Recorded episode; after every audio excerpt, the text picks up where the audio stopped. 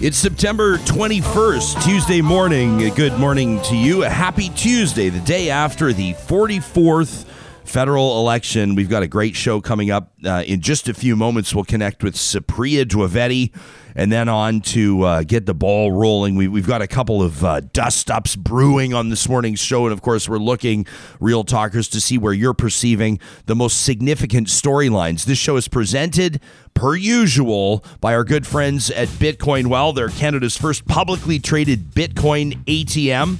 If you have any questions on buying or selling Bitcoin, crypto, whether or not you should be investing or, or saving in in Bitcoin or Ethereum or, or Doge or, or, or something else, you want some real talk about crypto, Bitcoin Well is your place to go. Staffed by real live humans that can answer your questions either on email, over the phone, or in person. Proudly headquartered in the same city we are, Edmonton, Alberta. Find them online under the sponsors tab at ryanjesperson.com. Real Talk starts right now. Here's Ryan Jesperson.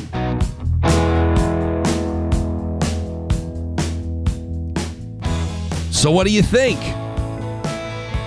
600 plus million bucks for status quo. That's how I've seen essentially this election characterized, though you don't know it's going to go that way until you do it, do you? So, was it worth it? That's the question that we'll be asking you this morning.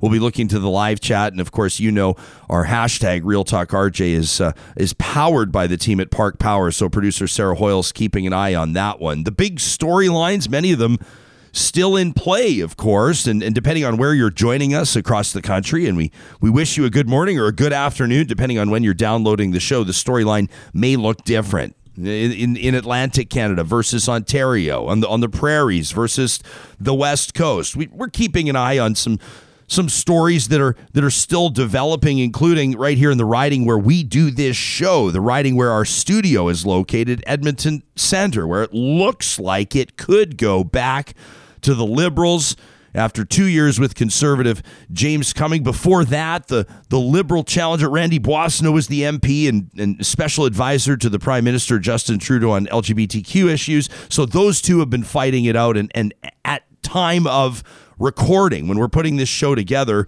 the numbers showed that Randy Boissonnault is up by about 136 votes, but that can change. Mail in ballots, uh, you know, almost – uh, 70,000 of them. 68,000 mail in ballots will be counted today across the country, many of them on the West Coast, which is kind of an interesting development. But of course, that could have an impact on some ridings that are really, really tight. Down in Calgary, George Chahal, a city councilor, wins against the conservative incumbent, Jag Sahota. That's a big story. I saw Paul Fairie, a commentator at the University of Calgary, tweet yesterday congratulations to George Chahal, minister of whatever he wants. George Chahal is going to be an important representative for the Liberals, another minority government, obviously, uh, from his riding down in Calgary. Uh, a Liberal MP down in Calgary. That's a big deal for the governing Liberals. Kerry Diotte, a conservative MP, sent packing in the riding of Edmonton Griesbach by a, a rising hotshot candidate, Blake Desjarlais, who ran an excellent campaign, leaving really no room, I don't think, for Diotte to repeat. The, the People's Party of Canada may be factoring in in that riding and in several other ridings across the country, including Ontario. We're going to be talking to some of our political analysts and experts about the future of the PPC coming up you know, during this show, throughout this show. And of course, we're curious to know what you think as well. We'll bring you excerpts of most of the leaders' speeches last night. Obviously, a tough night for Annamie Paul out of her riding of Toronto Centre. She had hoped to win that one. She knew it was a liberal stronghold. Not only did she not win, finishing fourth in that riding, a really tough finish for the leader of the Greens. And of course, you have to assume that her leadership, her tenure will be shortened by these election results if it wasn't going to be already. Just a, a strange scenario with the Greens. We've talked about that a lot before on the show as well. Former Cabinet Minister Maryam Monsef is out. Former Cabinet Minister Bernadette Jordan is out.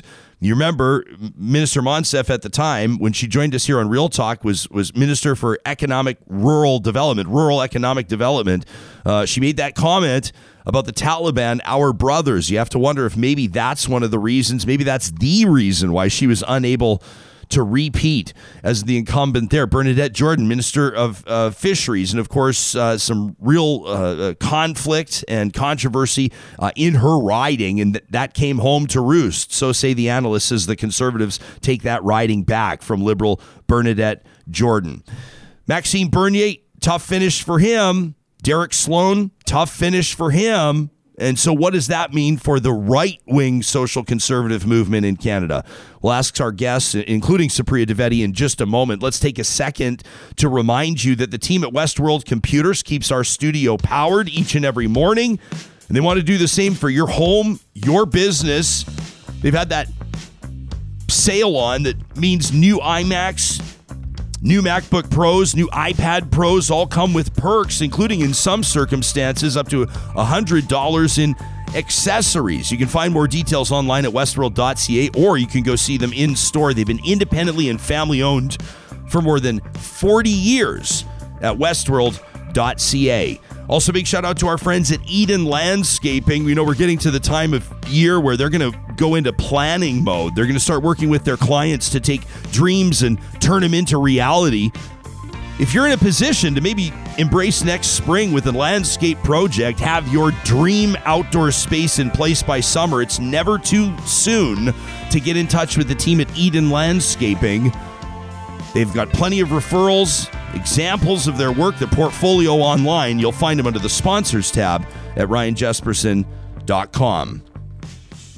Well, our first uh, guest, our lead-off guest, a great friend of this show. She's senior counsel at Enterprise Canada, a visiting researcher at Ryerson University. You've seen her on CBC's Power and Politics. She's a member of the Real Talk editorial board, and it's a pleasure to welcome back, hitting lead-off for us this morning, Supriya Dwivedi. Thanks for making time for us. Good morning to you. What's what's the what's the top of mind story when you woke up this morning? What was the top story that you were thinking about?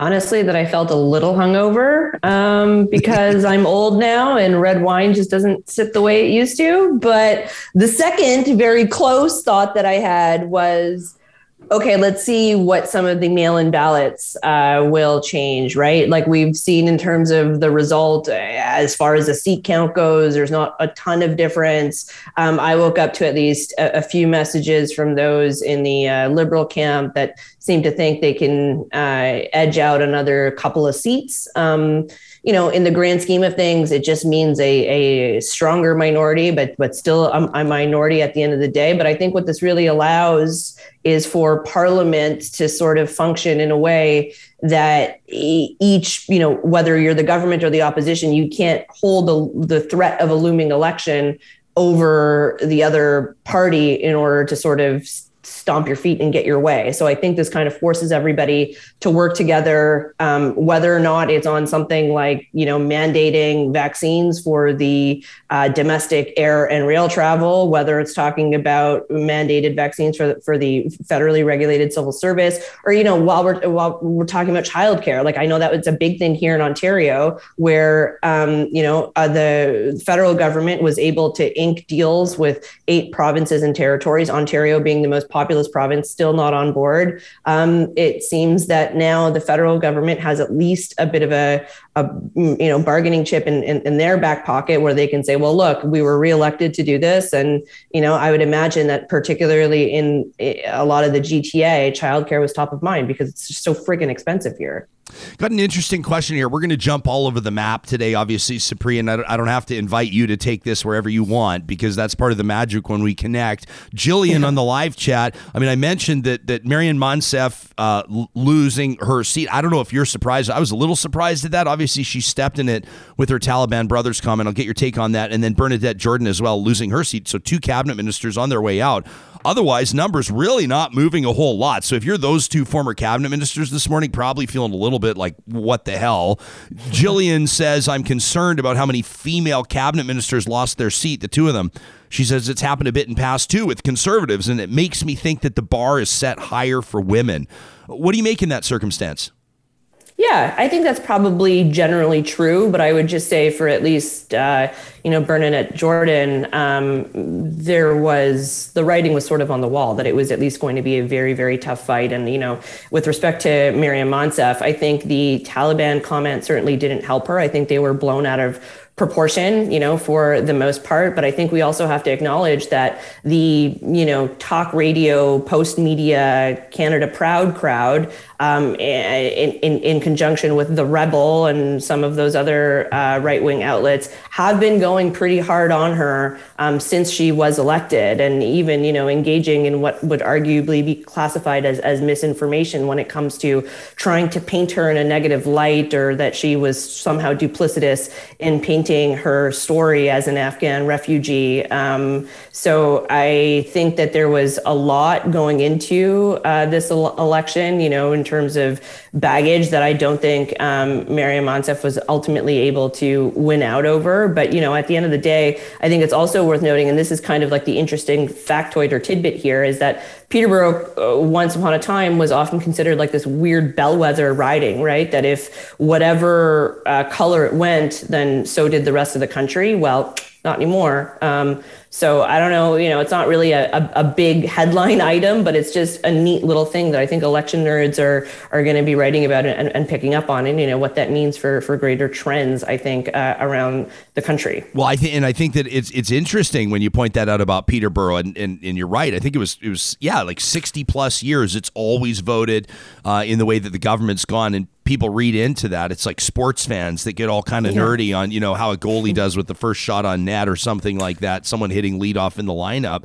Um, there was another one of those in Edmonton that I thought was really interesting. And these are the ones, the, the stories I, am most interested by on, on the mornings after an election in Edmonton, Griesbach, where, where Kerry Diotte, uh, wins handily. Off the top of my head, don't have the numbers in front of me. I think last election, 2019, I think he won by like 13,000 votes. Like he stomped his candidates, losing uh, by more than a thousand votes to Blake Desjarlais, the NDP candidate in that riding. That was another big, interesting story mm-hmm. that we were keeping an eye on there. Supriya, let's take a look. We're going to listen to some of the comments from party leaders last night, and, and that includes Justin Trudeau, who obviously returns with a mandate of sorts. By definition, he's got one, another minority government. This was Justin Trudeau late last night. You are sending us back to work with a clear mandate to get Canada through this pandemic and to the brighter days ahead. And my friends, that's exactly what we are ready to do.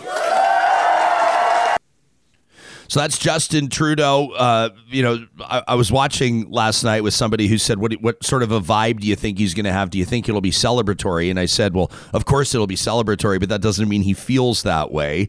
How does Justin Trudeau feel this morning?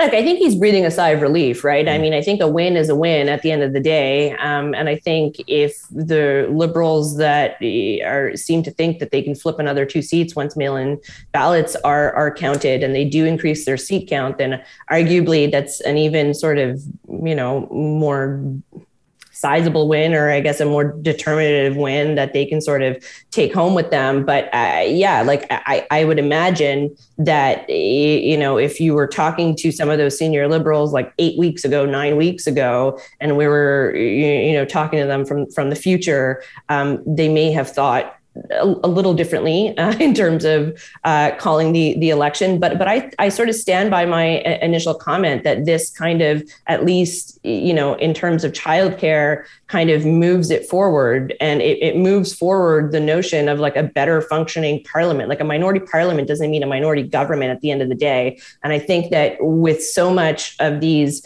you know threats and an- antics from the opposition um, and you know the, the government in terms of having it loom you kind of have at least a little bit of a runway now to tackle some of the the bigger issues that we you know really need to fucking get on i'm glad that you said that because i think what people like the average person today is is wondering who is this good for or is this good for me or not you know people will be saying this was a uh, you know 610 million dollars for the status quo you just get what you had before why did we do this what's the whole point so you, you mentioned childcare, and that's a huge one. You know, the liberals will need NDP support, and the NDs have enough seats to allow them to pass motions and to hold some power. Jagmeet Singh, the kingmaker, as people are saying last night. So, who is this scenario good for?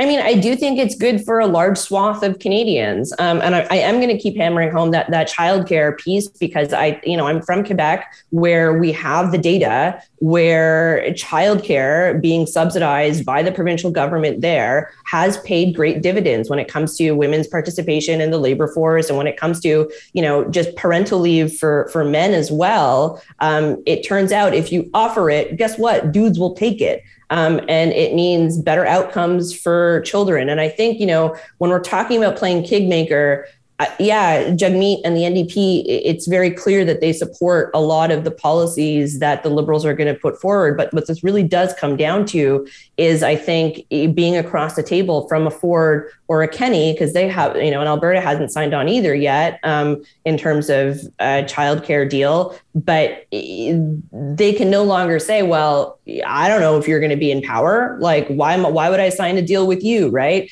And so now I think we can at least cut the shit, you know, um, and get the the provinces and the federal government to sort of sit down and, and hammer something out. We have been talking about this since forever. I, I commented like somebody was like, "Oh, we've been talking about this since 1993." I was eight years old in 1993. I'm now a grown ass woman in the suburbs with my own kid like we we have to get this done. And it's just ridiculous that you know in the middle of a pandemic where women have been leaving the workforce in droves because they've been forced to to you know care for their kids care for their elderly parents um, et cetera et cetera that we wouldn't have placed this um, in at a much higher you know importance in the election narrative because it kind of sort of got lost um, in a lot of the kerfuffle of, well, why are we having an election anyway? Um, and then, of course, you know, the PPC nutters who were sucking up a lot of oxygen by protesting hospitals. Eric's writing in. He says, you know, I was sitting in a restaurant and, and a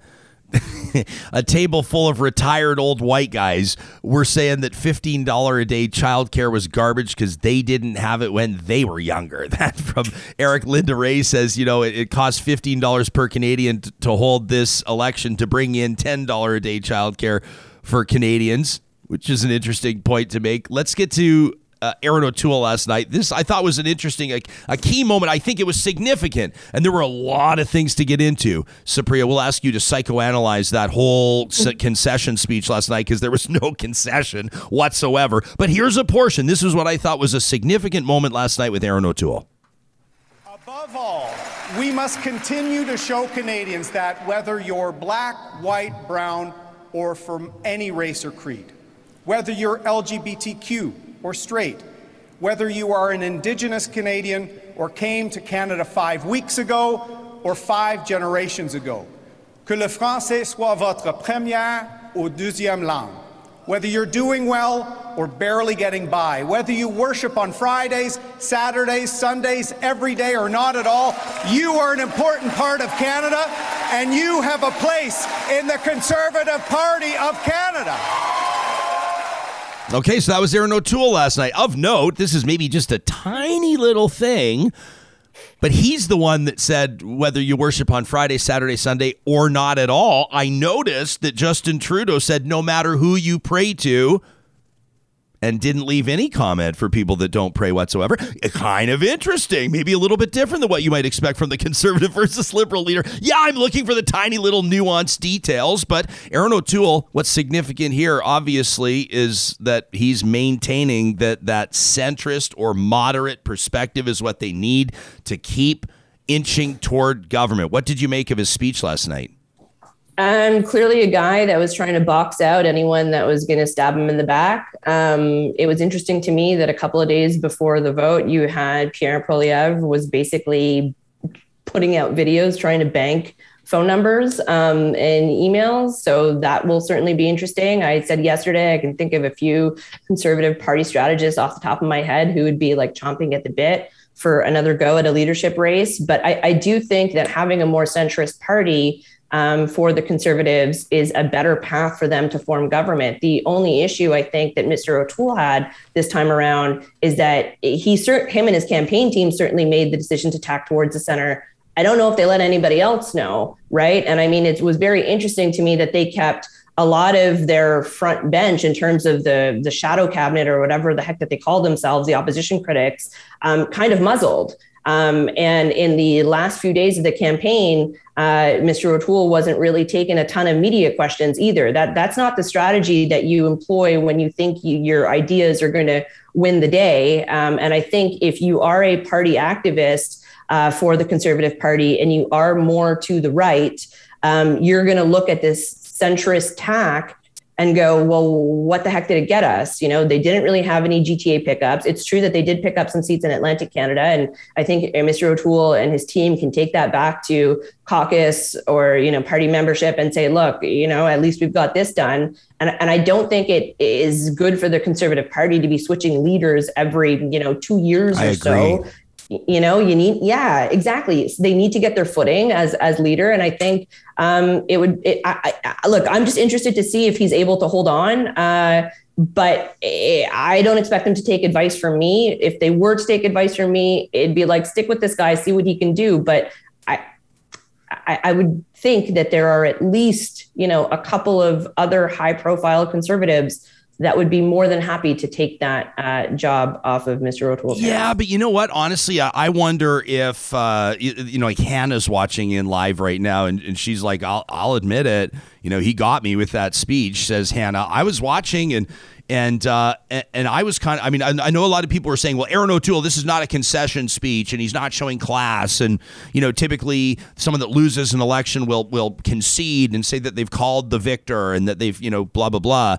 Um, and that is true to a certain degree, but also if you see that you know you you made gains based on your personal strategy or your team's strategy and that may very well be i mean obviously they want to achieve government but if their strategy was to send a message loud and clear to canadians that they're moving the party to the middle and they want to be the party for people that would have voted for progressive conservatives back in the day then i think that last night's speech was pretty significant. I was actually, to be honest, really impressed with Erin O'Toole's speech last night.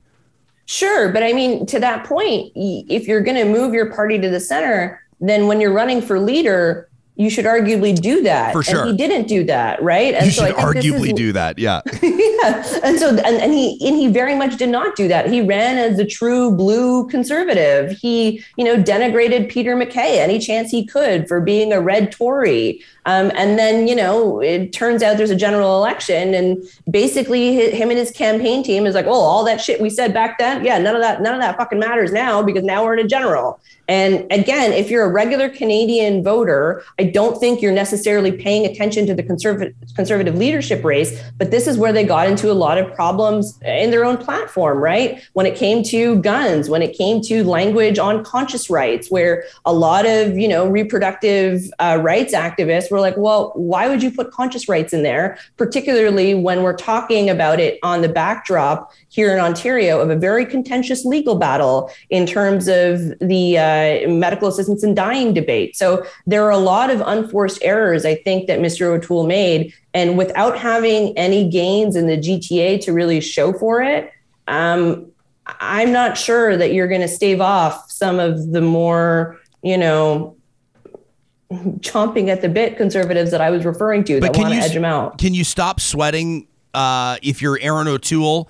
Uh, can you stop sweating the right wing flank based on what the electorate said? I mean, you know, you, you'll talk. There will be some conservative candidates that will lose their riding or that will have been involved in nail biters because the PPC candidate, the People's Party candidate, factored in, you know, in some ridings, you know, 800 or 1,000 or 1,200 votes, and, and that did factor in. But generally speaking, you know, Maxime Bernier gets absolutely smoked in his own riding. The People's Party remains at zero seats. Uh, if you're the Conservative Party, if you're Erin O'Toole, can, can you stop sweating them? Based on last night? Or do you maybe say, hey, man, everyone's talking about them, you know, five, six, seven percent? That's not a joke. Yeah, I don't think it's a joke. And I think we need to learn, I think, from some of the mistakes that um, other countries have made when it comes to ignoring the very real undercurrent of nasty populism and authoritarianism that is still lingering. Um, and so, yeah, the PPC did not get any seats. They were able to increase their profile, however, with a lot of you know free media attention and they also increased their overall vote share now i know a lot of folks are saying that it's likely a blip because of the pandemic and they were able to ride in on like anti you know mask anti-vaccine sentiment anti-lockdown sentiment and that's all well and good but i think we also have to acknowledge that there's a good chunk of ppc supporters that are also you know supporters of very unsavory things like white nationalism, um, you know, bordering on neo-Nazism. And so I think those types of things have to be uh, considered carefully in the media and in public commentary. Whether or not O'Toole needs to worry about them, I don't think so. But if I were O'Toole, I'd be worrying about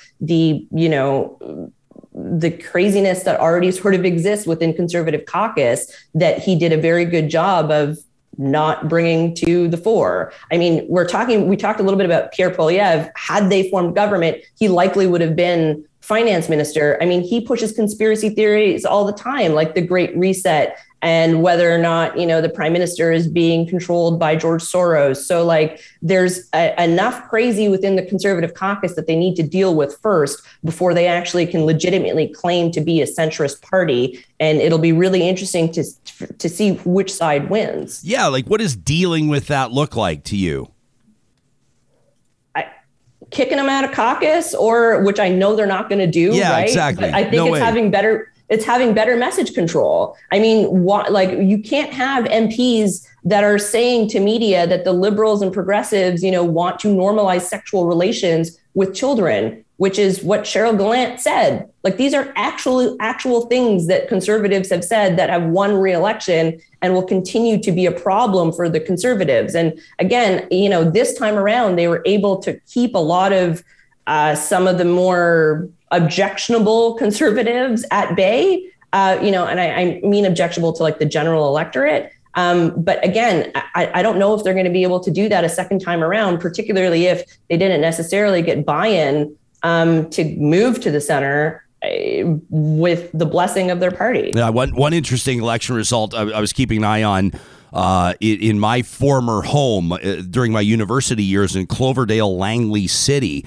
uh, where Tamara Jansen was a, a relatively popular. Uh, conservative member of parliament. You'll remember that she was one of those that that spoke out. Uh, I, I don't know if she spoke out in favor of conversion therapy, but she spoke out against banning conversion therapy, which might as well be favoring conversion therapy as far as the average Canadian is concerned. And in typically a very conservative riding of Cloverdale Langley City, the Liberal candidate, John Aldag, uh, knocking off the incumbent conservative Tamara Jansen uh, by about 1,200 votes. I thought that that was pretty significant. They'll talk about when you, you know, if, if you know the lower mainland, Fraser Valley in particular, you know, Langley, Aldergrove, Abbotsford, Chilliwack. That that's the Bible Belt of of BC right there. So I thought that was a pretty significant result, and and I wonder if that might be on the flip side if Maryam Monsef paid the price for a comment, or if if at least that contributed to it. I have to assume that Tamara Jansen maybe uh, met the same maker in that context based on some of her comments, and maybe the, the voters in Cloverdale, Langley City said that person's not going to represent us anymore. It's something that would catch my attention if I was a conservative strategist this morning. Yeah, for sure. But I mean, that's one out of how many MPs that voted in favor of not banning conversion therapy. Yeah. What was it, like 60 or so? MPs, yeah, there were a lot of them. Yeah, more than you'd yeah. like to see, to be honest more than zero. So, you know, there you have it. Uh, why, why, don't we take a quick look? Uh, Supriya Dwivedi, our guest, if you're just joining us live streaming on Mixlr this morning, of course, we're live streaming on YouTube as well. And a big shout out to everybody who's downloading this podcast. Thanks for sharing it. Thanks for liking, subscribing, and rating it. Jagmeet Singh last night, I mean, obviously, they, they would have loved to, to bump up their seats to 40 or 50. I mean, you know, let alone 100 that they saw a number of years ago, but, but maybe not the gains they hoped for. So, what does it all mean? They're certainly not a non factor. Here's the leader of the NDP. My Friends, I want you to know that our fight will continue. We are never going to give up fighting for you and your families. As we have done in the pandemic, as we showed you in this campaign, we will continue to make sure you are first, your families are taken care of, that your needs are met. A lot of fighting. Uh, the message. I mean, he used the word 15, 20 times in his speech last night. So if you're Jagmeet Singh or his team this morning, the dust is starting to settle. How do you analyze how last night went? If I'm an NDP activist, I'm turfing Jagmeet Singh. Like he did Really? not come up with anything. He's had two shots at it. Tom Mulcair was fired for way less, right? Um, didn't really in- increase his seat count. Uh, they weren't able to convert a lot of their digital strategy and a lot of their youth first strategy into actual votes. Um, and they can take, you know, being fourth place. I think the is the Bloc currently ahead at, at, at third. I, I think last time I checked, they were. Yeah, they are right now. morning. Yeah, the Bloc's Yeah, leading so- right now by by depending on whose tracker you're looking at. By the way, we noticed that the CBC and the Globe and Mail are, are off by about two seats uh, in a number of different party scenarios. But right now they have the Bloc over the NDs by about eight seats. So, like, do you, is is that good news? We're still the fourth party. Like, I don't think so. I don't think that's a winning story. And I and I and I think again here the NDP had an opportunity to make some gains within the GTA. They did not do it. Um, I, I don't really know what the argument is for Jagmeet to stay on right now. Uh, and unlike some of the other, you know, issues that we would have in, in some of the other parties with like, well, who, who would be leader? I, I mean, Matthew Green would be a very good leader for the NDP federally. I have no idea if he wants to run or not. I'm just throwing that out there. Um, and I think it would be really interesting to see an NDP party federally that isn't necessarily putting as much stock in Quebec as they are into urban and suburban ridings more comprehensively across the country. But that, of course, takes a complete, you know, party strategy sort of rebuild from the ground up. But if you're Jagmeet Singh, like you're, you're laying in bed staring at the ceiling last night, and when you're finally able to to chill out, and it's probably four o'clock in the morning, and you're staring staring at the ceiling, and you're going, "What do I have to do?"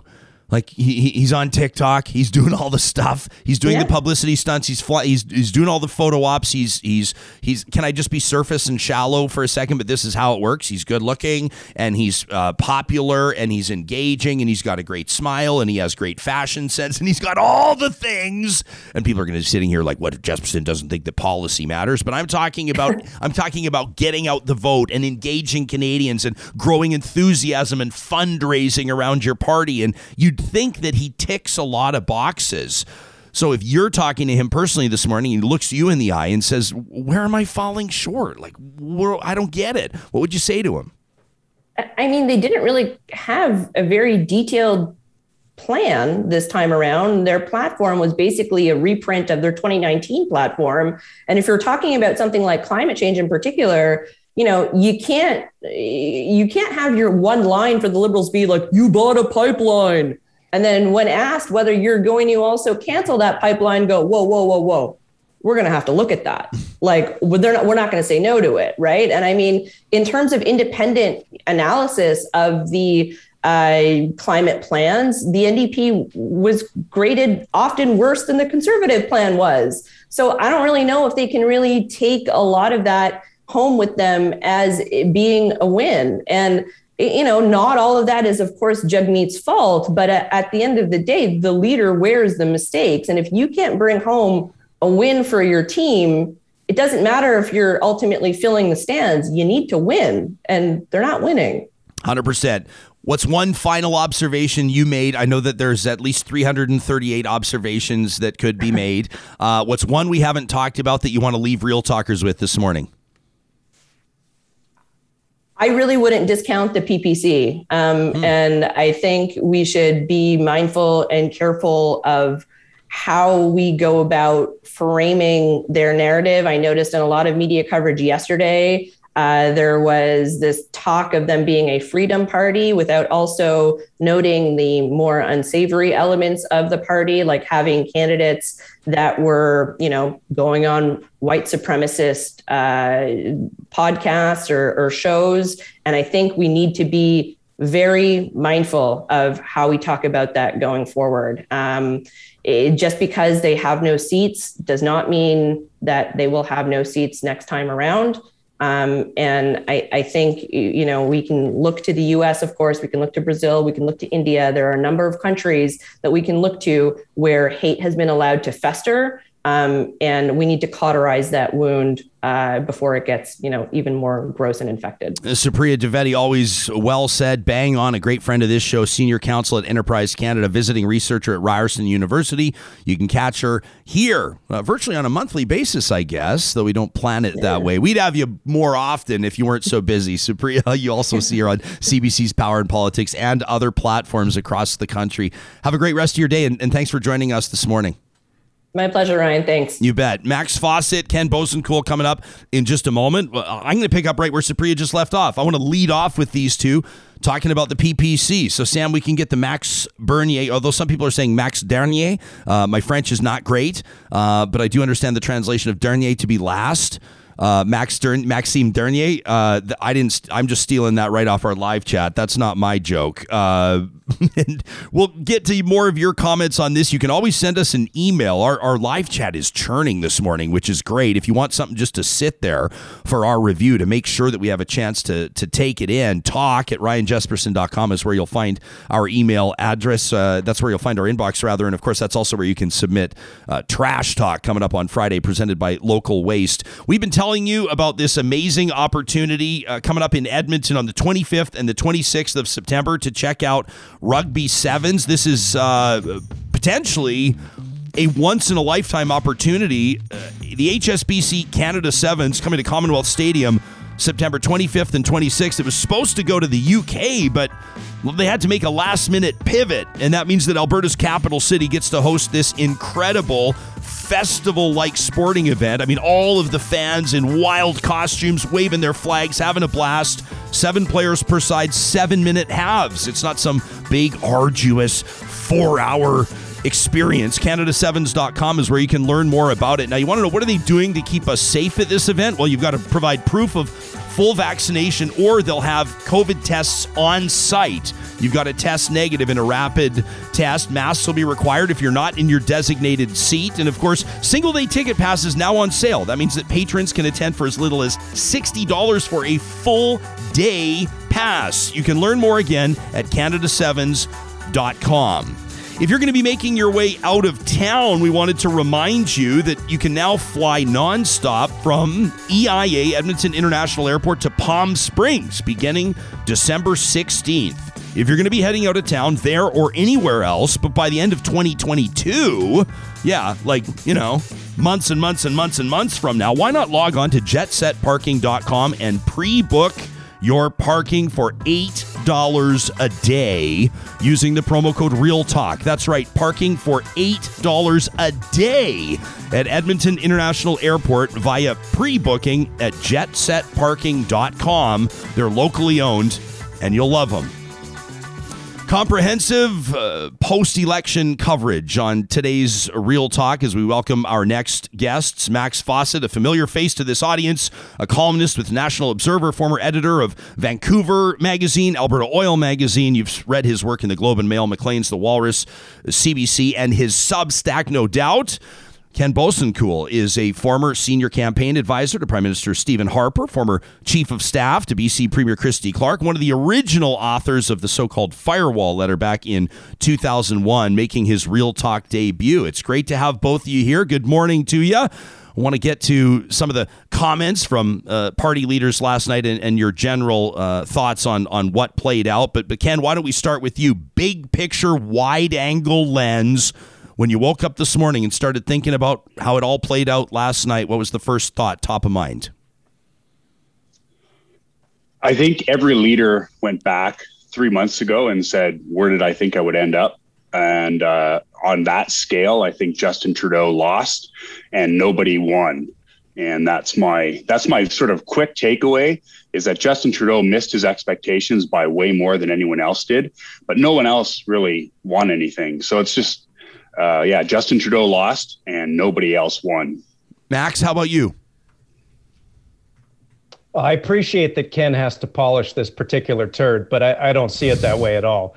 Um, you know, uh, Justin Trudeau gets a, a, mandate for probably three years, maybe four years if he wants it, because um, you know the NDP is not going to want an election anytime soon, and Erin O'Toole may have to face a leadership review uh, very shortly. So you know, I think the big winners here, and, and we miss this sometimes when all we do is talk about partisanship. Uh, the big winners are Canadians. You know, I, I went into this election nervous about losing $10 a day childcare. I went into this election nervous about losing the best climate plan in the Western world.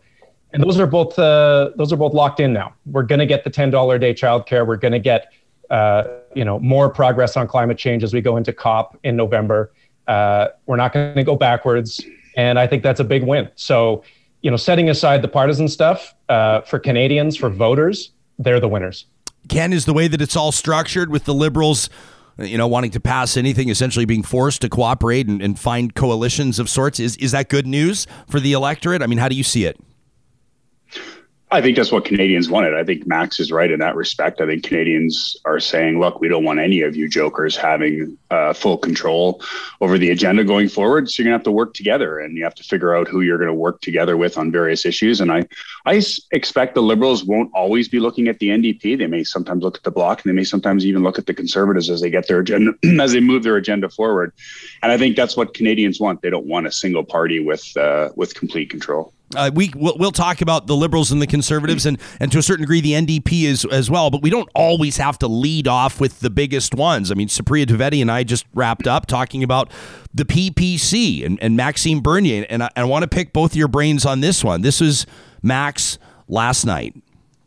None of the other parties will fight for your rights, and that's why today the People's Party has become Canada's only, only real opposition party in Ottawa.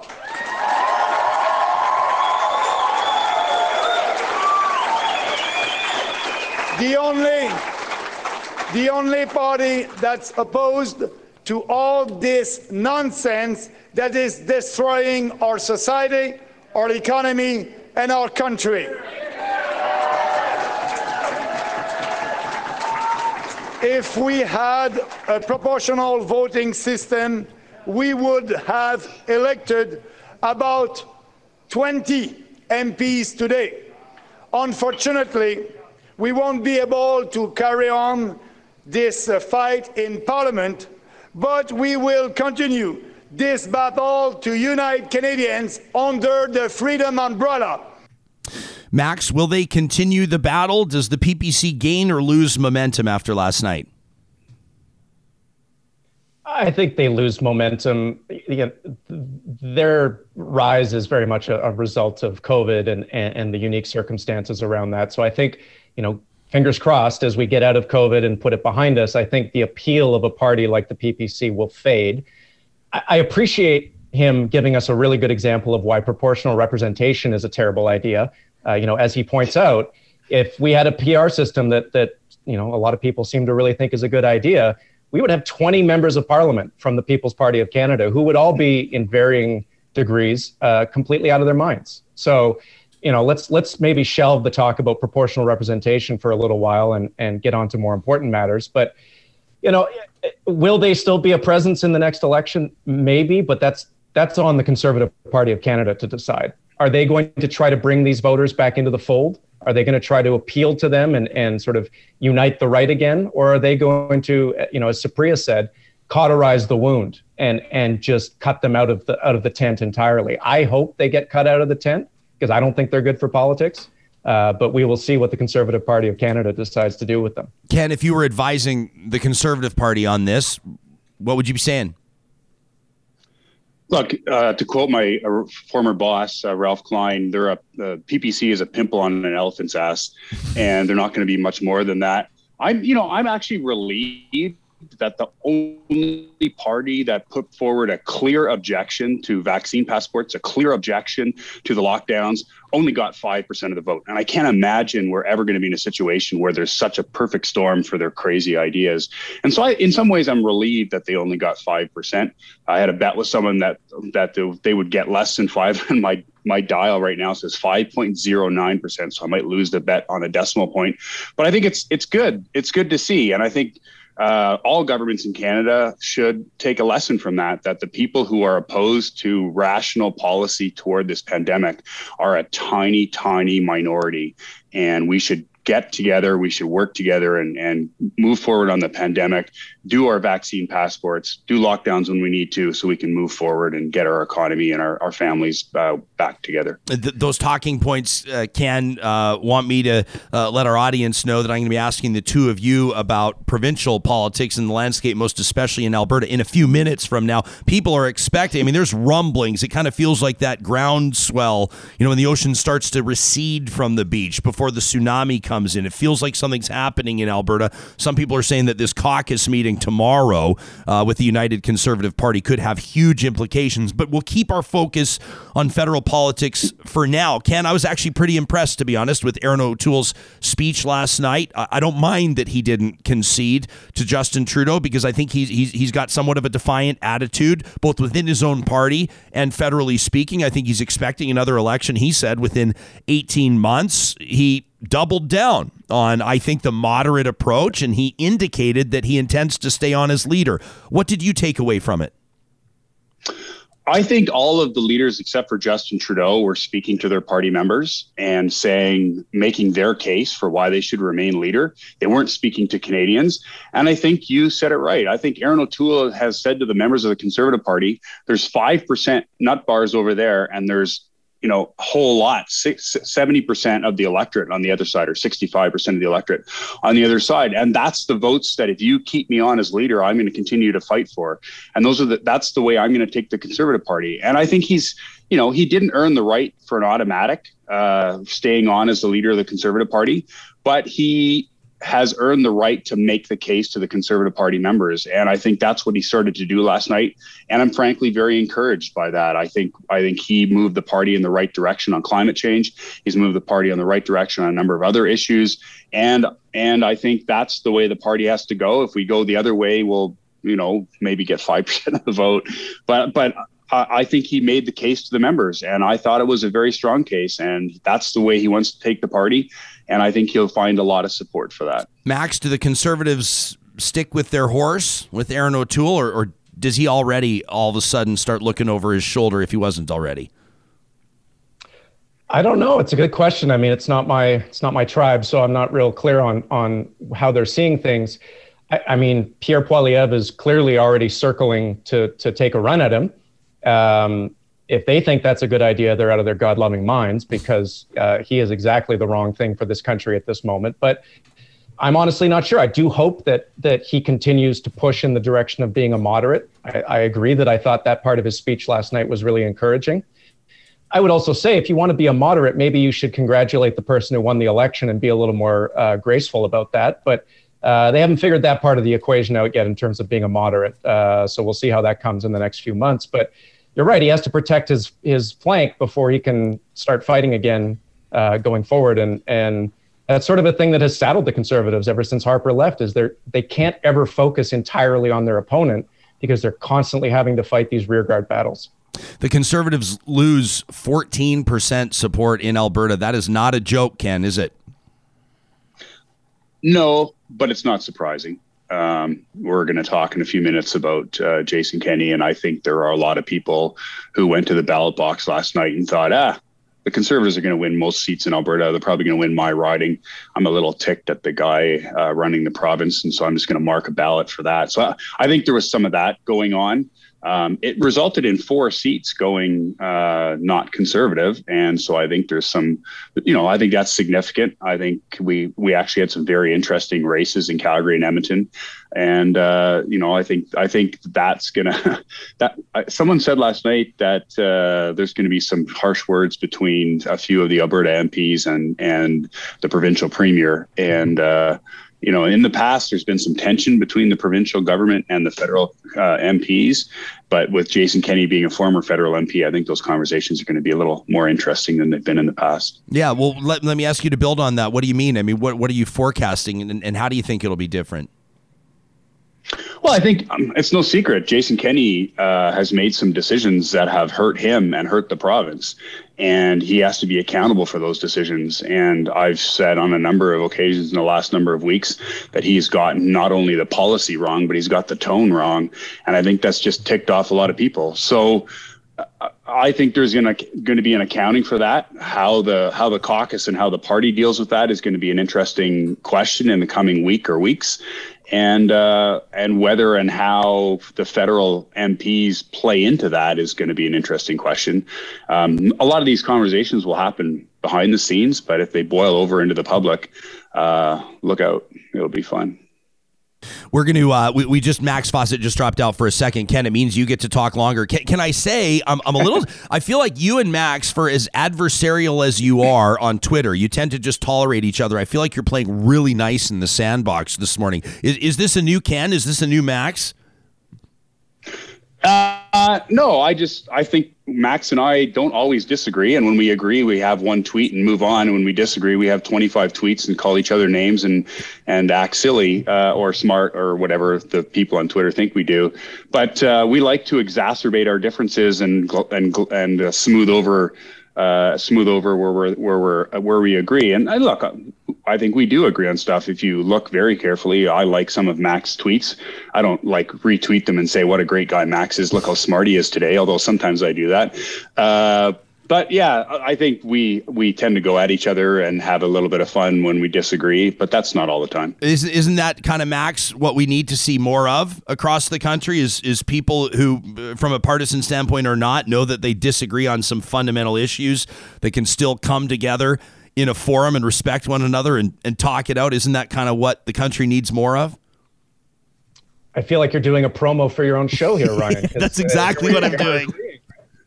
Uh, I mean, look, uh, partisans are going to disagree on certain things. Um, I enjoy disagreeing with Ken, maybe more than is healthy, and, and I suspect the same is true on his end. But uh, at the end of the day, it's important for us to remember that that we're all Canadians first. We're all Albertans, and and we're all in this together. And and maybe that's the part of this election that I found a bit disconcerting at times. Is it seemed like there was a a chunk of the population that doesn't feel that way um, that doesn't feel like we're in it together and that doesn't want uh, everyone to to do better. So hopefully we can kind of have a have a conversation about that over the next few weeks and months. But uh, yeah, uh, glad that we're having it here. Elizabeth May. Can wins. I see something else? Yeah, of course, Ken. Go ahead just quick, uh, this is this has become really important for me. I have friends in the New Democratic Party in Alberta, and I have a lot of friends in the Conservative UCP Party uh, working around Jason Kenney and for many other offices.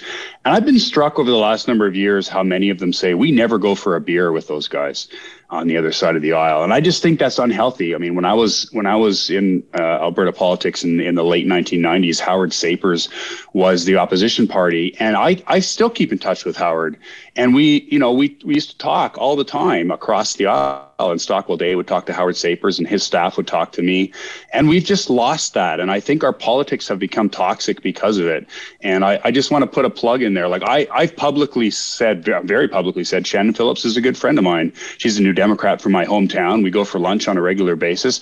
Max and I disagree a lot, but we can get together and agree as well. And I, I, I miss the days in Alberta politics where the premier goes for lunch with the opposition leader, as, as Ralph Klein used to do with Pam Barrett. I, well, I, I remember mean, two two sort of famous drinking buddies uh, in in Alberta, you know, not too long ago. Former Deputy uh, Premier Thomas Lukaszuk and at that time NDP leader Brian Mason, who would clash publicly all the time uh, and have sharp words for one another, and then are famously quite friendly behind the scenes. I remember hearing an, an, a current Alberta cabinet minister say to me and posing for a photo at a golf course. Boy, I'm going to hear about this one from the boss just for standing in a photo with me. I went, what the fuck are you talking about? Like, what does that even mean? That doesn't make sense at all. And I think a lot of times that tone starts at the top. And I, I mean, I mean, it, it paves the way. Let, let's get right to it. I mean, I want to ask you about the Greens and a couple other things. I know that this audience is more than capable of hopping back and forth between federal and municipal or federal and provincial politics.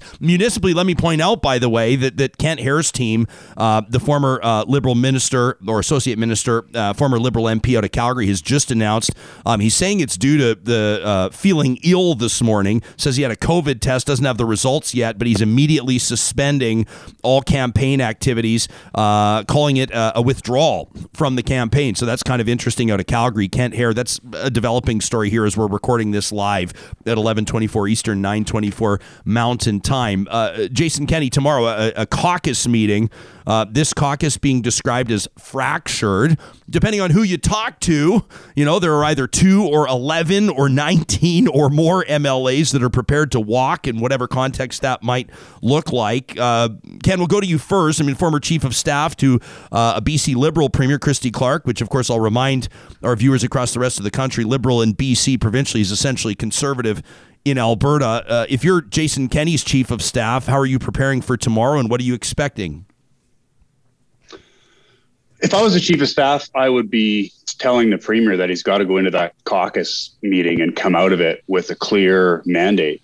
That he's got to say we have the waters that are behind us, the waters that are under the bridge are are much uh, are easier than the waters that are coming toward us. Uh, the hospital system in Alberta, the COVID situation in Alberta, and the economic situation in Alberta, in my view, are going to get worse in the next six months than they have in the last six months. And so he needs to come out of that caucus meeting with a mandate uh, he needs to be able to say, "I need the support of this caucus to do to deal with these kinds of issues," and we can't be going through a possible revolt or or expulsions or whatever else from caucus every three weeks for the next six months. So I, you know, I think he needs to go in there and say, "I need the support of a majority of you," and if there's some of you that aren't comfortable doing that, uh, there's the door. And uh, that's what he has to do. And I think he has to take the bull by the horns and try and do that and let the chips fall where they may. So, Max, if Jason Kenney right now, based on uh, all observations you can make, aside from being in that meeting itself, Jason Kenney says you're either with me or you're out the door. How many people does he risk standing up and walking out the door? He risks a lot of them because if you're a if you're a rural MLA in his caucus, you're tired of of having to defend COVID restrictions and get lectured by by you know fancy Jason Kenney. Um, having an election where you know you will win, uh, and then maybe you're in opposition instead of in government, maybe that doesn't sound quite so bad. It's not much of a threat. I mean, look, Jason Kenney spent his best summer ever fucking around, and now he's about to find out, and we'll see just how bad that is for him. Uh, but I don't think the threat of an election is nearly as big of a deterrent to those people in his caucus as it was even three months ago. So Ken, if you're, I mean, if you're Kenney and if you're his team of advisors and you're saying, I'll, I'll, I'll take this to an election right now, aren't you essentially saying if I'm going down, everybody's going down with me? Isn't that kind of the message you're sending? I think there's a few steps that have to happen before we get to an election talk. Uh, I think he needs to have a sense of how many people in caucus truly are going to walk. I think he's got a pretty good proof point in the PPC. I don't have the Alberta PPC numbers ahead of me, but I think they're still pretty small.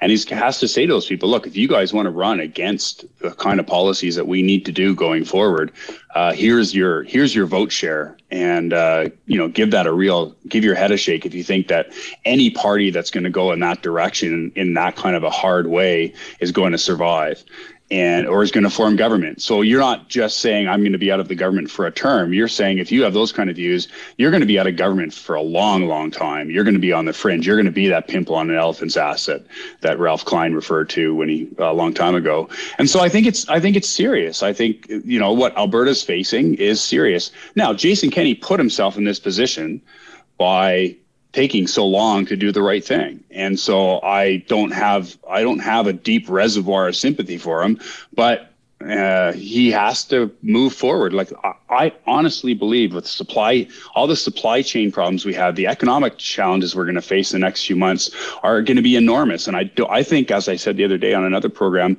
I think we're more in the middle of this pandemic than toward the end. So th- we're not through this thing, and we need we need a government that's got their stuff together. And I don't know whether we need you know an emergency uh, I just don't I don't see the New Democrats helping this government in any way, even if we get into an emergency situation. So I think for the good of Albertans, we need to clear this up and we need to figure out how we're going to move forward. And uh, but I think there's a few steps in that path before we get to an election. But if we get to an election, we get to an election. Yeah, I want to I want to follow up on that. I uh, and bring this back to talk on federal politics. I know that the messaging here might be tricky. Um, if Justin Trudeau were to tell Canadians or to, to adopt the theme of we're in the middle, like you're saying, Ken, and, and, and as much as I hate to say it, I'm inclined to agree with you that I don't feel like we're emerging out of this pandemic. How can we feel that way? There's more people in Alberta ICUs right now with COVID than there have been throughout the last year and a half. How do we talk about how we're almost out of here? I mean, cases, new cases, more, you know, in, in quadruple digits, more than a thousand every single day. These are numbers right at the height of a wave. Like, we're not out of it yet. But at the same time, to go to Canadians and, and say you don't want to change your horse midstream, this is essentially a referendum on which party you want taking you through the rest of this pandemic, people would rightfully ask, then what the hell are you doing holding an election? You don't have to hold an election if we're in the middle of a pandemic, if that's the theme. So I'll acknowledge it will be tricky. But I'm thinking if I'm Justin Trudeau this morning, I may not have communicated clearly enough to Canadians that I was running on my record of the first year and a half of managing this once in a century health crisis, this pandemic. But really, with no changes, really, generally speaking, no changes to, to, to the landscape, the electoral landscape, Max, I've got to be questioning if I'm Justin Trudeau, do Canadians even respect or endorse the job we've done through this pandemic? I mean, you would think that you would see a resounding result at the ballot box if people were truly happy with how the Liberals managed it. Yeah, I think that's fair. I, I one of my longest held political beliefs is that voters voters elect the kind of governments they want. They, you know, they, they may not be able to articulate that individually, but in the aggregate, when when a government deserves to be to have a majority, they get a majority, and when they deserve to have a minority, they tend to get them. Um, I think the liberals did a very poor job of explaining why we were in an election, and and that is, I think, one of the big reasons why they have the minority that they do. But you know, I, I don't think that he needs to articulate that anymore. That was a missed opportunity. It's in the past. It's baked in. Now we have to. He has to govern. He, the, people do not want another election anytime soon. They want this thing to be over and done with. They want to get out from the other side of it, and he has the support of of enough people to to do more or less whatever he wants in terms of bringing those things forward. I I think I would like to see a stronger hand from the federal government with governments like Jason Kenney and Scott Moe in Saskatchewan, where they have consistently gotten this thing wrong. At every available opportunity, they have made the wrong decision. They have made the wrong choice. I, I have no confidence that they are suddenly going to learn how to make the right choices. And we are Canadians as well as Albertans. So I would like to see the federal government throw its weight around a little more um, in this province in terms of, of how the, the provincial government is, is managing the pandemic. You know, it's interesting you talked earlier about how there was friction between federal conservatives and provincial ones in Alberta. The friction was because the federal conservatives didn't want Jason Kenney to do anything until the election was over. That's the same wrong instinct, right? That's the exact same wrong instinct, which is do things later, do less, uh, do things in a way that advances their political agenda. Uh, and I, I, think we need to kind of root this out a little more thoroughly. Um, it, it, it worries me that if, as Ken says, we're still in the middle of the pandemic, we're saddled with a provincial government that is not going to steer us towards safer shores. Well, We've let me seen that time and time again. Let me ask both of you to, to comment on that because Max, I think you've dug into something, and I and I am going to follow back and ask you when you say you'd like to see the federal government flex a little bit more on the provinces. I mean, that's a huge statement. I imagine that Ken will have a lot to actually. Let me just let you say it, Ken, because let me let you respond to that before we move on. Well, I think one of the strengths of Canada is that we had the federal government do vaccine procurement and income support, and we had the provincial governments managing uh, the, the on the ground health stuff. And I think that division of power is healthy. It meant you had two governments dealing with the important sides of the pandemic instead of one. And it also meant that instead of screwing it up for the whole country, the places that got it wrong screwed up for a smaller portion of the country. And I just I don't think the federal government should be stepping into healthcare or the kind of things the provincial governments are running. I don't think that's productive for anyone. Uh, I would much rather see the provinces get their act together. And and you know I said it at the time. I think on income support, the federal government with CERB and everything else did a remarkable job going into the pandemic. And let me just say one quick other thing, which is I think the level of support that Trudeau had six weeks ago was reflective of Canadians' happiness overall with their dealing of the pandemic. They misread that as partisan support to reelect them, and their their their strategist ultimately misread what I think was a broad level of support for the way the federal government dealt with the pandemic. They re- misread that as support for them in a reelection, and that's to their bad, and that's why I think they're the losers in this thing. Uh, we, we reference uh, the, the allegations or the implications uh, that the federal conservatives would have asked some conservative premiers, perhaps most especially Jason Kenney, to hold off on either announcing public health measures or taking other action. And, and I'll get give you both plenty of time to respond to this, but I wanted to get to a tweet uh, from Chris Outram who says uh, conservative governments in at least three provinces uh, deliberately delayed action on COVID, uh, hoping to outweight the election before doing the right thing there needs to be a national inquiry into potential collusion between them and the federal CPC and the related costs to public health. Max? Yeah, let's have it. Bring it on. I, th- I mean, I think we should have an inquiry into uh, the entire management of the pandemic once it's over, so that we can learn lessons from from how every government failed, how every government succeeded, and how we can apply this to to these sorts of situations. Sure, but that's uh, but that's but that's but, poly, but that's poly talk, Max. Like we should have a. I agree with you. We should take a look and learn, have best practices and all that kind of stuff. But this is a more heated implication. Uh, essentially, in plain language, this is that premiers have been holding off on keeping people from getting sick to benefit their federal political affiliates' chances. I mean, that's a hell of an allegation. It is, but but Occam's razor abides. What were they doing if not waiting for the election to be over? Why were they waiting so long to bring in public health measures? Everyone was screaming at them to do it. Uh, any rational person uh, who was who was sort of governing on the basis of what's best for the healthcare system would have introduced measures weeks ago, and yet they didn't. I think an important question that journalists should be asking is were there any senior staffers from the government of Alberta helping out on the federal CPC campaign? And if so, who are their names and why were they doing it? Because that would seem to me to be a, a potential conflict of interest. That's par of, for the course, uh, though, isn't it? Yeah. Yeah, I think it's pretty standard practice. I, I, think that's pretty. Standard. I standard. still want to know their names. I want to know. I want to know who was doing it. I want to know why they were doing it, and I want to know whether that advice bled into the decision by the provincial government to hold back on these restrictions.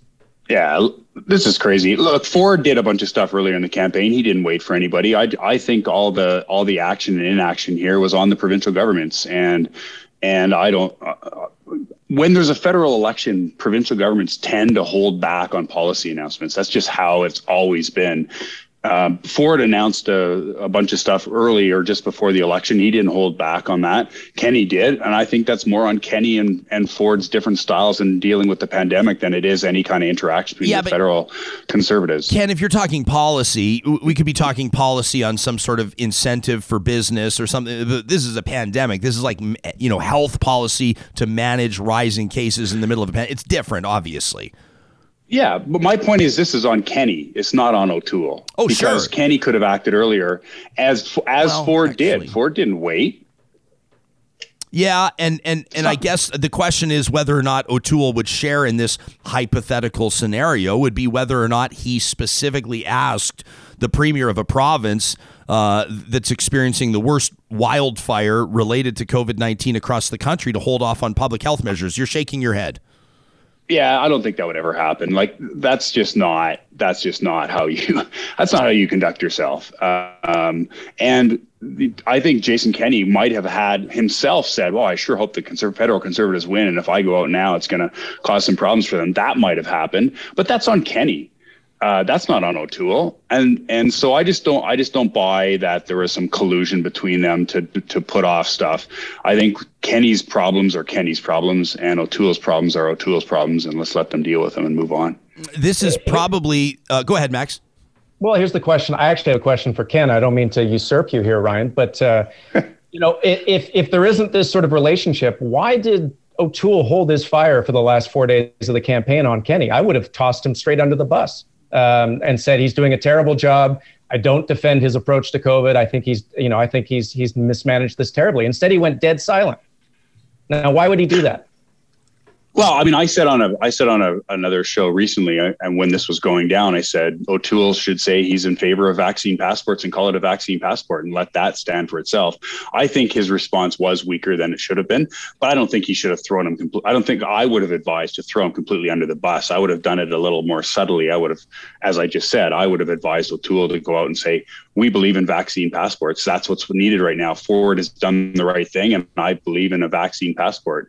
And I think that would have sent enough of a signal and been on the on on the 75 to 85 percent of Canadians who support that kind of stuff. It was it was a no brainer for me, and I think O'Toole made a mistake there. Okay, so let, let me ask you this. Uh, let me ask you this, and, and I'll come right back to you, Ken, and then Max. Um, I think we all agree that the word uh, or the phrase uh, vaccine passport has gained significance uh, in the province of Alberta right now. Whether or not you use the word passport says a lot. What do you make of uh, a senior cabinet minister, Alberta's Minister of Jobs, Economy, and Innovation, uh, Doug Schweitzer, yesterday tweeting, used the vaccine passport system today for the first time while out for lunch. It was quick and easy at the door, high awareness level for customers. Can you first. Look, I, have shown over the last year and a half, I'm not afraid to criticize my tribe when they make a mistake. I called for vaccine passports a month ago. I called them a no brainer a few weeks ago.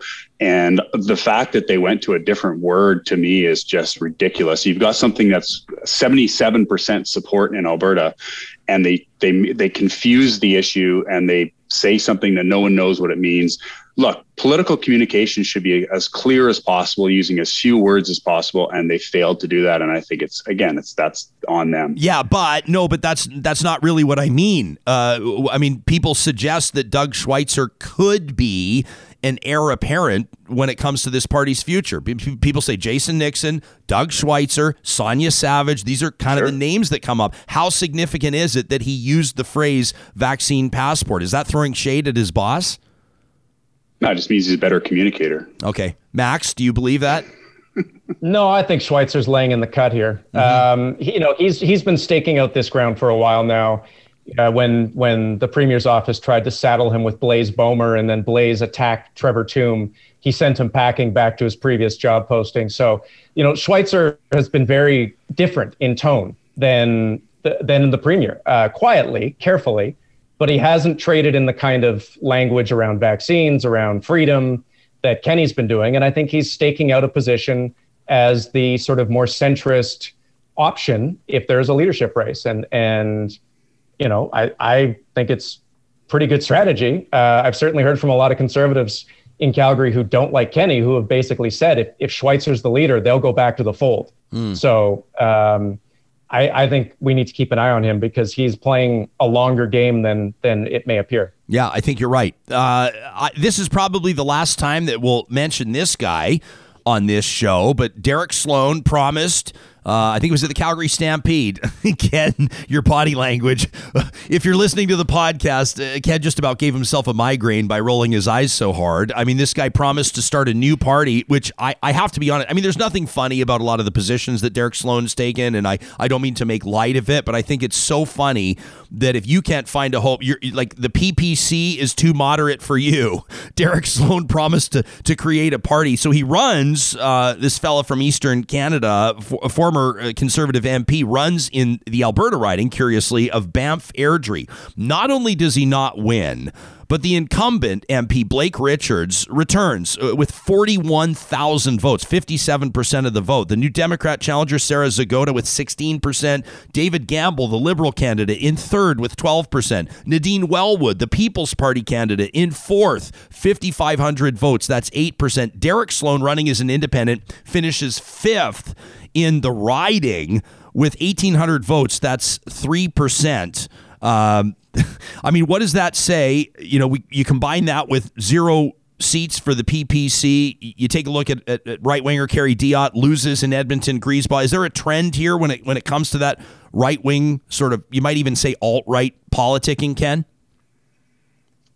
Well, if if the People's Party and the Maverick Party party are pimples on an elephant's ass. He's the Sloan is the hair on the pimple, and I don't need to say any more than that.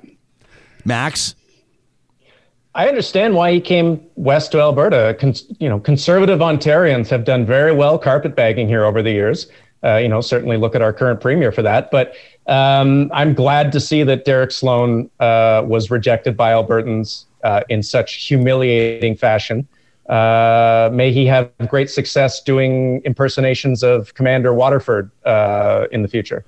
Uh, fellas, I'm, I'm going to ask every uh, commentator that joins us on the show this morning uh, what I missed. What what what what one other storyline is is top of mind, or at least on your radar for right now. We'll acknowledge that there will still be results coming in. Mail-in ballots are still being counted today, maybe even into tomorrow, and there could be some numbers that change. Uh, Max, what's one other story that you're keeping an eye on, or an observation you made last night? I'm I am watching what the response is in the Liberal Party in terms of leadership. Um, there has been grumbling, rumbling for a while now about Trudeau and and frustrations with him, um, and I I think it's pretty clear at this point that he has gone from being a sail into being an anchor for the party, and if he leads them into another election whenever it happens, um, I don't think it's going to go well for him. And so, you know, will the will the liberals realize this? Will they shuffle him out and bring in someone like Chrystia Freeland? Uh, I, time will tell. But uh, you know, I, I, I, despite him winning a minority, despite him, I think being a winner, despite what Ken says, um, I think he needs to be careful about his political future because I don't think Canadians are going to give him another crack at the can. Ken. I think there's a 50% chance we go into the next election with all of the same leaders. And I think there's a 50% chance we go into the next election with an entirely new cast of characters. Hmm. And I think each one of the federal leaders does not have a free pass. Uh, I think Justin Trudeau can make the decision himself more so than maybe some of the other leaders. But I don't think any leader, federal leader right now, has a free pass to the next election. And uh, so I would I would extend what Max said to all the parties. I don't think Jagmeet Singh is a free pass. I don't think Erin O'Toole is a free pass. And so I think all parties are going to have to look at themselves, uh, as a former premier said, in the mirror and figure out, or maybe a walk in the leaves, uh, and figure out what their future is. So, um, I, like I said, I wouldn't be surprised if we went into the next election campaign with a completely new set of characters. I'm going to I'm going to assume, Ken, but I just want to clarify that you're talking about the big three or the big four parties. Can, we can all agree that that Annamie Paul's goose is cooked with the Greens. Yeah, they're how, how they won two seats last night is still beyond me after everything they've been through. I just, I, th- their vote is just so concentrated in two ridings. And, and I mean, it's, it, it, it, we can talk about this for a couple minutes, but, but Elizabeth May, uh, is one of the reelected MPs, and she's the one that's been sticking the shiv in the back of Annamie Paul. So that there's going to be some more silly drama in that irrelevant party. So, um, but yeah, what a surprise that they got two seats, and thank goodness the PPC didn't get any. So, Max, let me give you a chance to comment on on, on the the fate of the Greens uh, as as we give you both back your mornings. Uh, the two seats are a bit of a mirage, as Ken says. You know. Uh, Elizabeth May is Elizabeth May, and then the riding they won in Ontario was because the Liberal candidate uh, was forced to drop out. So, when you finish fourth in your own riding uh, as a leader, that's ball game and I'm not sure the Green Party will recover. The good news is, as I wrote uh, last week, they kind of won the election in some respects in that all of the major parties had serious climate plans for the first time. So the Green Party as a political entity is probably done. Environmental issues are here to stay. I'm going to quote you on that, Max. All parties had a serious climate plan. Uh, I'm going to oh, use that for months. Oh you you can follow these two and and and they're uh, I, I'd call it shenanigans, but let, let me say they're biting back and forth, which is always wildly entertaining on Twitter. Max Fawcett, a columnist with National Observer, uh, he's got it. Max. Give us a quick pitch on your Substack because I know that's something you launched just within the last few months. How's that going? That project, by the way, it's kind of kind of one of these new digital avenues that a lot of columnists are taking. Well, believe it or not, it's gone so well that the Observer decided to buy me lock, stock, and barrel. So there's no Substack anymore. Oh. It's now just the Observers. So, Attaboy. Uh, re- a negotiating tool. Uh, Smart man. There, yeah. Okay, good stuff. Well, that's good news. Congratulations. Ken, how do you pronounce it? Sidicus? Sidicus? Sidicus, uh, yeah, it's just my consulting firm. I, have had a lot of fun with the line, though. i am going to plug something. I'm going to plug the line Please with Jen do. Gerson and Matt Gurney.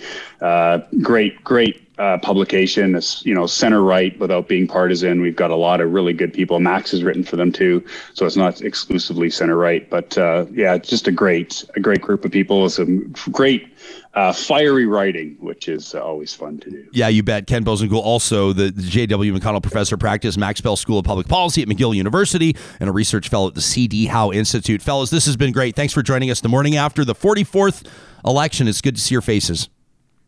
Cheers. Thanks, Ryan. Yeah, Ken Boessenkool, Max Fawcett. If you liked what you saw there on YouTube, go ahead and smash that like button. Tell people about that interview. I think that, I think that some people were expecting a little a little bit more of a dust up there. Those two were very reasonable and respectful, and I'm, I'm sorry to disappoint everybody, but but in essence, it it proves that it can be done. Uh, and that's not lost on us. And and, and like Max uh, quite aptly pointed out, it, it was a shameless uh, attempted subtle plug at what we're doing here on Real Talk, which is uh, creating an arena for discussion, uh, views that differ uh, in a way, of course, that's always respectful and endeavoring to get to the points that we need to consider. You can leave your comments either on our live chat or, of course, if you want it to be a little bit more permanent, make sure we see it. You can hashtag Real Talk RJ or send us an email. We'll get to our question of the week results in just a moment. Uh, we're asking you about, uh, I mean, you know, it's it's really interesting when we start asking folks about the pandemic and, and back to school and, and all these types of things.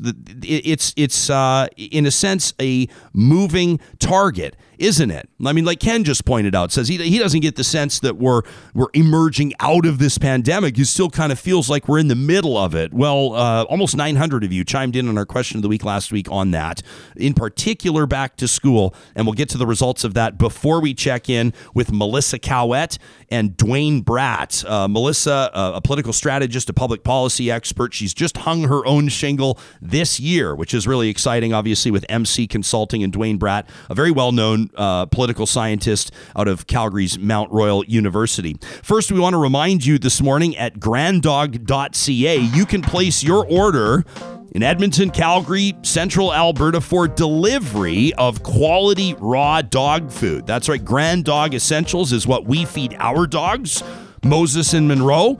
And it's because over time, their team of nutritionists have proven to deliver on the promise they make. That is better health for your dog or dogs based on a diet that's custom designed for them. I particularly like the blog section at granddog.ca. You can learn why some folks have moved from kibble to raw food for their dogs or what your dog's poop is telling you. Also, a reminder you can follow them on Instagram at Grand Dog Essentials. The promo code Real Talk gets you 10% off your first order at granddog.ca.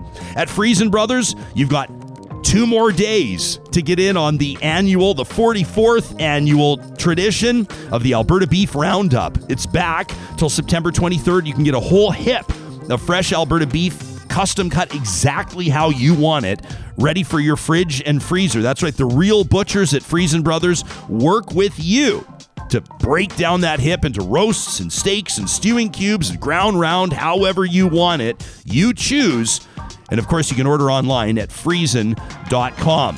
Our friends at Local Waste, for more than 25 years, have been family owned and locally operating when it comes to garbage and recycling pickup and management. They earn the return business and the new business of their customers because integrity matters to them. Quite frankly, they're not here to get the best possible deal, to squeeze you as an entrepreneur, and to rip you off.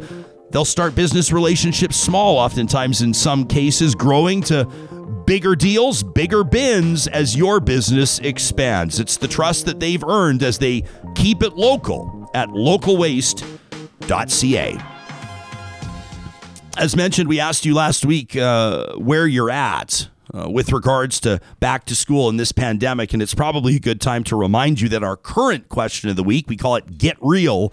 Our question of the week is up right now at ryanjespersen.com. Every week, it's presented by the official research and strategy partners of Real Talk, the team at Y Station. So, our question of the week this week. Another COVID related question. We're asking you about Alberta's restrictions exemption program what you think about the new measures, whether you understand them or not, and whether you know how to comply. But we're also asking you to dream a little. We wanted to give you something positive to wind up on. Tell us what you would do with a perfect pandemic free day. Let's get into the results of last week's question. We asked you about back to school and how you're feeling about the pandemic. This survey was conducted between September 12th and 19th. Now, now not unexpectedly, you feel very raw about this, real talkers. I mean, the fact of the matter is is that there's some serious anxiety when it comes to sending your kids back to school. You told us uh, that transparency is really important. You want to know whether teachers and school staff are vaccinated. You want to know about COVID cases in schools and more. And many of you are certain that your children will encounter COVID in the classroom. Let's get to some of the higher level observations. These are put together by the team at Y Station. They do a great job for us week in and week out. Here are some of the observations that they've made 48% of real talkers just under 900 of you chimed in. 48% of you are certain that your child will be exposed to COVID at school this year. Let's call it one and two. Half of you believe your child will be exposed to COVID at school this year. Here's another one an interesting observation. Again, 6% of you have already had your child exposed to COVID 19 while at school. Now, keep in mind, as I mentioned, this survey conducted from September 12th to 19th. That means that we were two weeks into the school year. 6% of you, your child had already contacted or been in contact with COVID in the classroom. We asked you if you believe that vaccines should be mandatory for school teachers and administrators. How about this? 86% of you, nearly 9 out of 10, said that you believe vaccines should be mandatory for school teachers and administrators. I'll count myself among that as well. Of note, by the way, yesterday, Edmonton's fire chief in our hometown, the fire chief of Edmonton, noting that firefighters must be vaccinated if they're going to be on the trucks and in the halls. That's significant, and that's a story that will continue to follow. Here's another interesting observation from the team at Y Station 58% of you that responded, 58% of Real Talkers feel you have a right to know the vaccination status of teachers, administrators, professors, and the like. 58% feel you have a right to know. I want to poll our team because our team has talked about vaccination status and been open about it. Now, different workplaces are different. A lot of people will say, hey, this is a union issue, this is a privacy issue, this is a personal health issue. Do you think that parents, Sarah Hoyles, do you think that parents have a right to know if their child's teacher, principal, receptionist is vaccinated? I think that they should all be required to be vaccinated, and therefore it's kind of you know moot because yeah, if they're It's showing yeah if they're showing up at work, they're vaccinated. I like that take. Sam, what do you think? Do you think that people have a right to know, or is it private health information? I, I'm going to be really boring and agree with Sarah and say it's it's you know as soon as you make it a requirement, it's a moot point. Yeah, I'm going to be honest with you guys. I think that's the common sense position. Sam, I think we have one other observation from the team at Y Station before we get to some of the comments that Real Talkers left on our survey. Let's get to this. Prior to the announcement, the government's announcement, the Alberta government that we're asking you about in this week's question, right? This this this exemption, the restriction program, the, the not a passport passport. Prior to the announcement, two out of three of you, 66%, were preparing to take the same precautions against COVID 19 that were announced by government. In other words, you were showing the initiative yourself, which is an interesting point, and, and I don't think entirely un, unexpected. Now, we asked you, uh, you know, if your kids are happy about going back to school. Obviously, there are benefits of them being able to socialize and be with their peers and experience the brick and mortar side of attending school, right? You mostly said to us that the structure and the, and the, and the social aspects, uh, the amenities of the school, like the playground and the gym and all that cool stuff, that that was lifting your, the spirits. Uh, but at the same time, you were anxious for the precautions not being in place. So 54% of you, this is interesting, told us you did not send a child to school this September. This this is gives us a sense of where the audience is at with regards to age demographics, household makeup, etc. 30% of you have one or more child in elementary, junior high, or high school. 5% of you have one or more child in university. And 5% of respondents were teachers that are in classrooms right now. 5% of our respondents were in classrooms maybe not as they were answering the question of the week, though we wouldn't crack on them for that. I'm sure that they can find the time management there. 38% of you, your kids are fully vaccinated. Kids over 12. And by the way, interesting developments there as well, as we saw announcements yesterday that vaccines are expected to be made available to children under 12 shortly, as research has confirmed that it's all good. And so we'll follow that story. Of course, we'll keep you in the know there. We leave you blank spaces to share your thoughts with us and, and let us know how you're feeling. Sometimes, you know, the uh, the multiple choice options aren't enough. And so we want to know exactly how you're feeling. We asked outside of those with medical exemptions, legitimate medical exemptions, do you believe that vaccines should be mandatory for teachers and school administrators? We told you the numbers already, but here's how some of you filled in the blanks and expanded on what you wanted to say. One real talker said, This is a really hard one for me to decide on. I, I personally believe the science and I personally believe the experts. And for the sake of my own family and friends and, and greater community, I think vaccines should be required, but I struggle with forcing people to take them because body autonomy is important. And people should have the right to decide what goes in their bodies. Uh, listener nails it and says this is a complex issue and it leads to the segregation of people in society. And I don't know what the answer is. And I wish more people would trust the experts instead of those shouting from soapboxes. Another said, Hey, this is tricky. I don't think the government should have control of your body, but I do think that this vaccine in particular has been politicized by assholes and it's created a situation we didn't need to have. You know, nobody cared about, you know, vaccines around things like H1N when we just get them. You know, same with all the other vaccines we've had throughout our lives. Another says, yes, I do believe they should be required, and teachers with medical exemptions should not be permitted on school grounds until the pandemic is over. Our children's safety outweighs their individual medical condition. Hmm. And another says, under the current level of support for schools, I do believe vaccines should be mandatory. I would say no, though. I would say no if there had been appropriate investment in adequate ventilation and better budgets for masking, rapid testing, cohorting, contact tracing, and isolation. So, a conditional answer from that real talker that took our survey. We wanted to know about something that made you happy about your return to school. One of you said a sense of routine is back, giving us a sense of normalcy. It's hard to tell what qualifies as normal now. Another says, I'm culturally equipped to talk to my kids about being Metis, but I am not equipped to teach my daughter math, science, or anything else, and school is the best place for her. Another says, My son started kindergarten and he loves it. He's so excited to go every day, and he always asks at supper time if he can go to school again tomorrow and it's so wonderful to see them. I know you two don't have your mics hot right now, but I, I had the same response as you. I went, "Oh, that's amazing." For little kids, and I won't get too personal with it, but even with our little guy who's very social, last year when his kindergarten experience was was interrupted for obvious reasons, and obviously everybody was on board, but we saw evidence. It was undeniable that it was difficult for him to be away from his peers, to be away from his friends. And I know a lot of parents feel that way. What made you happy about the return to school? One of you said nothing. I fear the school year ahead. I fear it due to the rampant spread of COVID and the lack of public protections. I also feel that loud and increasingly unhinged anti maskers are trying to have their will imposed on all of us in the school system.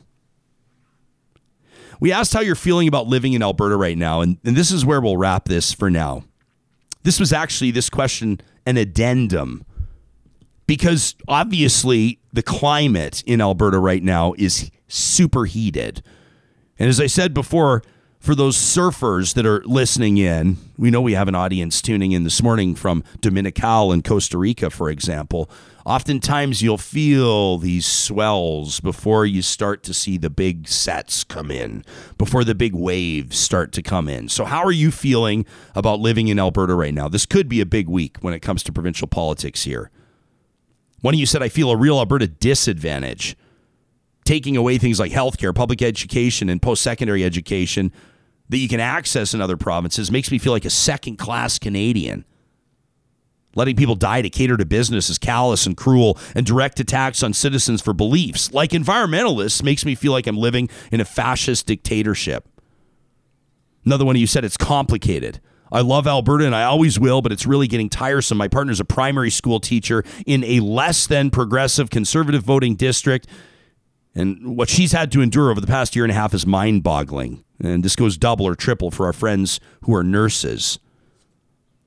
Another one of you said, I'm frustrated, I'm angry, I'm disappointed with this government in, in so many ways. It's a beautiful province, and I've lived in two others besides Alberta. I'm sad that people are suffering and that our reputation has taken so many hits. How long will it take to undo the damage to our economy, healthcare, and social programs? Went on to say, I volunteered for the Liberals in this federal election for the first time to put my feelings into action, and I'll be raring to go when the provincial election rolls around next time, working for Rachel. Another says, I love this province, but it's embarrassing right now. I have family in BC and Ontario, and I, and I get text messages asking me what's wrong with this province. I've done my part. I got vaccinated as soon as I could. I limit interactions with friends. I work from home whenever possible, and we're right back to where we were when this pandemic started. The word exhausted popped up time and time again, which is obviously very significant and very telling. Many of you are feeling exhausted. Another says, I can't believe there are protests outside hospitals as beds are full. Another one you said in all caps, major, major props to all those of you that are still trucking along in healthcare. Our family appreciates everything you've done and everything you'll continue to do, even in the face of these protests. And another says, it's exhausting. The right wing rhetoric, the hate, the deliberate divisiveness, the polarization. That's not the community I want to live in. I want everyone to get along. That real talker signed off peace and love. Sarah Hoyles has an observation. Well, I just wanted to flag that you're nicely illustrating how we go through all the comments because Oh, yeah. yesterday we received a tweet from Vicky and G said, "I wonder if anybody reads what I write for my Real Talk RJ survey." Oh, responses. absolutely. It's like I'm yelling my feelings into the void. Very calming. and so I wrote back saying, Yeah, we sure do. And can you confirm this? Yeah. Uh, I asked the y, y station, Can you confirm this? And they said, Oh, yeah. We have a whole team of working to read the survey responses. Keep it up. Well, and I want to, I want to, let's get, just give a quick shout out, and I really appreciate you bringing that up uh, because, as we've said, we leave as much time as we can. We do it. We know that this is a long show. We know that you know we, we do a minimum of ten hours live, oftentimes thirteen hours uh, live uh, through the course of every week, and there's a lot of ground to cover. We try to make as much time as we can for audience response by way of, of tweets and live chat comments and emails, and of course, these survey responses are huge because not only do we present them, you know, in the beginning half of every week, they're also many of them contained in the in the top line reports. If you support us on Patreon every month, and you can find details on that at the top of our website, ryanjespersen.com, you receive every Monday morning the top line report, typically 20 pages from the team at Y Station. So you're getting in depth analysis, really invaluable stuff if you're trying to put your finger on the pulse of wherever real talkers are at. Sometimes they're federal issues, sometimes we're talking about international events. In this case, we're talking about, in particular, this week, the question that's live right now on our website how you feel about Alberta's restrictions exemption program. So we get a little bit more local from time to time. But of course, even the comments that we don't read out to the audience are comments that we're pondering, and oftentimes they're shaping the editorial direction that the show is taking. So we always want to hear from you. I should give a shout out to the team at Y Station, uh, their team, uh, Chris and Emily and others. They took this on nine months ago, and it meant that they were working on Sundays when they typically weren't before. Like we get these top line reports sometimes. Oil, Sam, you see them in our inbox. We'll get these top line reports sometimes at one in the morning because they've been crunching hundreds and hundreds, or in some cases, thousands of responses. Nearly 5,000 of you chimed in on our Aloha Gate question of the week. Almost 5,000 of you. We average around 1,000. I'd love to see it up around 1,500. That to me is just a nice number 1,500. So maybe take two or three minutes out of your day every Monday and chime in on our question of the week. We would so appreciate it. Presented by our official research and strategy partners at Y Station. Uh, we'll get to in, in just a moment uh, Dr. Duane Bratt, Melissa Caouette. We wanted to remind you that our friends at the Dairy Queens of Northwest Edmonton and Sherwood Park, we're talking about Baseline Road, Westmount, Palisades, Namao, and Newcastle, are ready to help you embrace fall with a couple of their favorite treats the cool treats that are the pecan pie and the pumpkin pie blizzard treat blends. The pumpkin pie blends the world famous soft serve with real pumpkin pie pieces. Garnishing it with whipped topping and nutmeg. People are loving that. And of course, the pecan or pecan pie blizzard treat bound to be a crowd favorite no matter how you pronounce it, with its crumbly brown sugar pie pieces, crunchy pecans, creamy caramel, and that world famous Dairy Queen soft serve, also with the whipped topping. When you go through that drive through or head in store to those five locations, you make sure you let them know you're there because you're a real talker. They love to hear it. They love to hear it. Our friends at Park Power are every single day welcoming new customers who sign up online at parkpower.ca. We've told you before how this works. You don't have to have that awkward breakup conversation with your current provider of internet, electricity, or natural gas. The team at Park Power handles it all. And when you bring your business over today using the promo code 2021 Real Talk, they're going to take $70 off your first bill. 2021 Real Talk at parkpower.ca. Our federal election coverage continues right now with uh, a couple of longtime friends of mine. Melissa Caouette has had a big year herself professionally, stepping out, hanging her own shingle at MC Consulting, a public affairs expert and a political strategist. Dr. Duane Bratt, longtime friend, and of course, a big shot when it comes to political science commentary across the province out of Calgary's Mount Royal University, uh, making his Real Talk debut this morning. It's great to see both of you here. Uh, Dr. Bratt, we'll start with you. I've asked the guests this morning the same question. When you woke up this morning and you've had some time to sleep on the results of the federal election, at least as well as we know them right now, what was the first storyline that came to mind? What's top of mind today? Oh, very little sleep. Let, us emphasize that. Um, it, it's actually two. One is, oh my God, this was the most boring election result I could imagine. It's a rerun of 2019. But the second one, when I get a bit more narrow, is looking at, at the issues in, in Alberta. And if I was a provincial conservative this morning looking at last night's results, I am very worried. Melissa, would you concur? Would you agree? Would you be that concerned? I think I would be. I, I have to just say, I I mean, you know this, I am a conservative, but I am so impressed by the fact that the NDP were able to pick up uh, another seat in Edmonton, it looks like, in, in Edmonton Griesbach. Like, I think that's just really speaks to the fact that campaigns really do matter um, and the effort that these candidates put in, that central campaigns put in, it's a big deal. And so I, I um, definitely uh, think that that's something that the NDP should be proud of. Um, it's it's a huge deal just in terms of of the makeup in Alberta, but um, yeah, it's it's largely the same result that we've seen from before. So th- then what ends up happening typically when we have very little change is we start to like read into a bunch of the nuances and maybe put meaning where there isn't meaning. But I guess that will all come out uh, in the wash as we we tally mail in ballots and, and get more of a final result on some of these seats that are uncertain.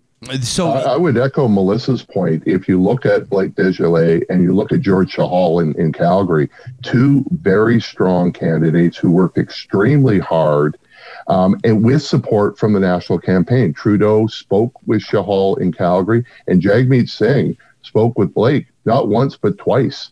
And so it really did show that when campaigns really dig in, they get the right candidate in the local in the right riding with support from the national team, it can make a difference. So you've got representation for the Liberals down in Calgary with, with former Calgary City Councilor George Chahal. It looks like the Liberals could pick up Edmonton Center. Randy Boissonnault, I'm sure, holding his breath as that's within about 100 votes right now. I think 136 last time I checked over the incumbent James Cumming, the Conservative candidate there. And, and then, as mentioned, Blake Desjardins uh, taking out Kerry Diotte, who won by a wide margin uh, back in, in 2019. It's, it's one thing for the Conservatives to lose 14% support in Alberta. It's another to lose seats. So, what's Erin O'Toole talking to his team about this morning in that context, Duane?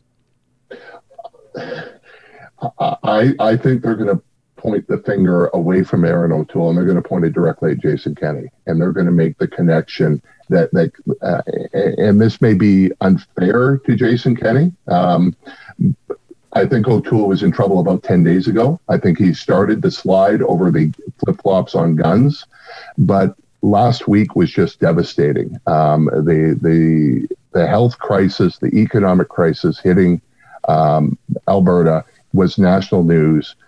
Jagmeet Singh and Justin Trudeau did a very good job of linking O'Toole and Kenney. And that press conference in New Brunswick on Thursday morning, when he was hounded O'Toole for 15 minutes and he couldn't remember Jason Kenney's name or find Alberta on a map, I think was really bad for him. And that's why I think to protect O'Toole's own leadership, because he's got threats from within, he is going to try to paint it as it's Jason Kenney's problem. Melissa, you see that happening? Perhaps. I think it's a bigger issue than just Jason Kenney, though, even though that undeniably plays into into voters' thoughts because um, I've said this before, voters are super smart, but it's really hard to think of provincial conservative parties and federal conservative parties as different entities when there are so many connections. I mean, Jason Kenney was a federal conservative at one point, right? So it is hard to sort of separate the two, but I think it just speaks to the conversation that um, maybe we're not quite having yet, but perhaps we will start having in this country about what the sort of brand and direction is of our mainstream conservative parties. I think that there's always this anxiety, um, or at least there has been for the past 10 or so years, of keeping big tent conservative parties together. This happens provincially, as we've seen in Alberta, but also federally.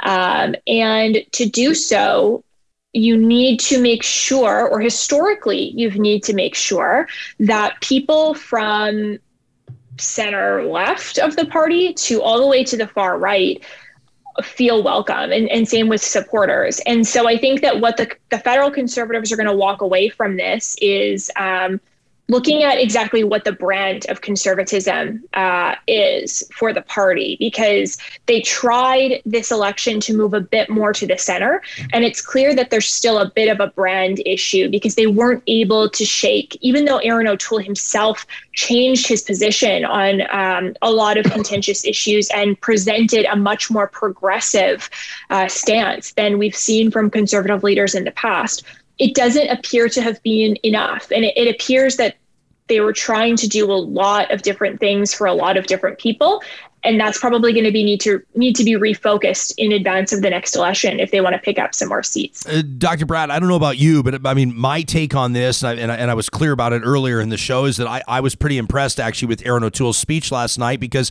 uh, in my mind, he doubled down where I think he needs to continue to boldly take the Conservative Party if he's going to win. And and and I think that it, there was a certain defiance to the right wing flank. And you know, I was talking to a friend last night, and I said I, I think you you need to respect your base and respect voters across the country, but you need to be willing to lose five percent support on the prairies in order to gain five to ten percent support in in Ontario and in Toronto. Do you think that he has the ability to continue to take the party there? Do you think that's the sincere direction that he believes he's going to take it, or do you think this morning people are saying? Well, moderation or moderate pr- approaches didn't work this election. It's time to go back to what worked for us in past.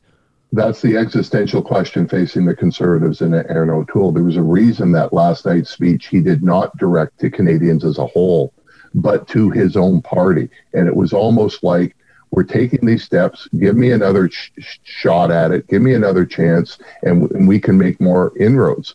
And because if if you just take the carbon tax issue, he brought in a very convoluted, complicated plan back in April. And I've had this debate with Andrew Leach because Andrew Leach takes it, um, you know, technically serious. And how do you implement all this? And I said, Andrew, you're looking at it the wrong way. It was never designed to be implemented. It was to take the issue off the table. And it was. We had a 35 day election campaign. You rarely heard carbon taxes, climate policy in that campaign. Yeah. But there are members of his own party who are upset with the, the steps that he took, right? And so do you roll that back? I thought he easily, in the first week of the campaign, swatted away traditional liberal attacks on, on abortion and, and private health care. And then they got to the gun question. And it was like they were unprepared for a liberal attack on guns. Like, really? You're unprepared for that? You were prepared for the abortion and the healthcare stuff. Why not the guns? And that's where I think the slide started when he had to flip flop on guns, where he could have come out and said, hey, we agree with the liberals. We agree we should get assault style rifles and guns off the streets. Where we disagree is what constitutes an assault rifle. Hmm. You know, and therefore we'll have a comprehensive review with experts and blah blah blah blah blah. That's not what he did, and and I think that's where it showed vulnerability. And there were people who said, "I believe Erin O'Toole, but there's elements in that party I don't believe."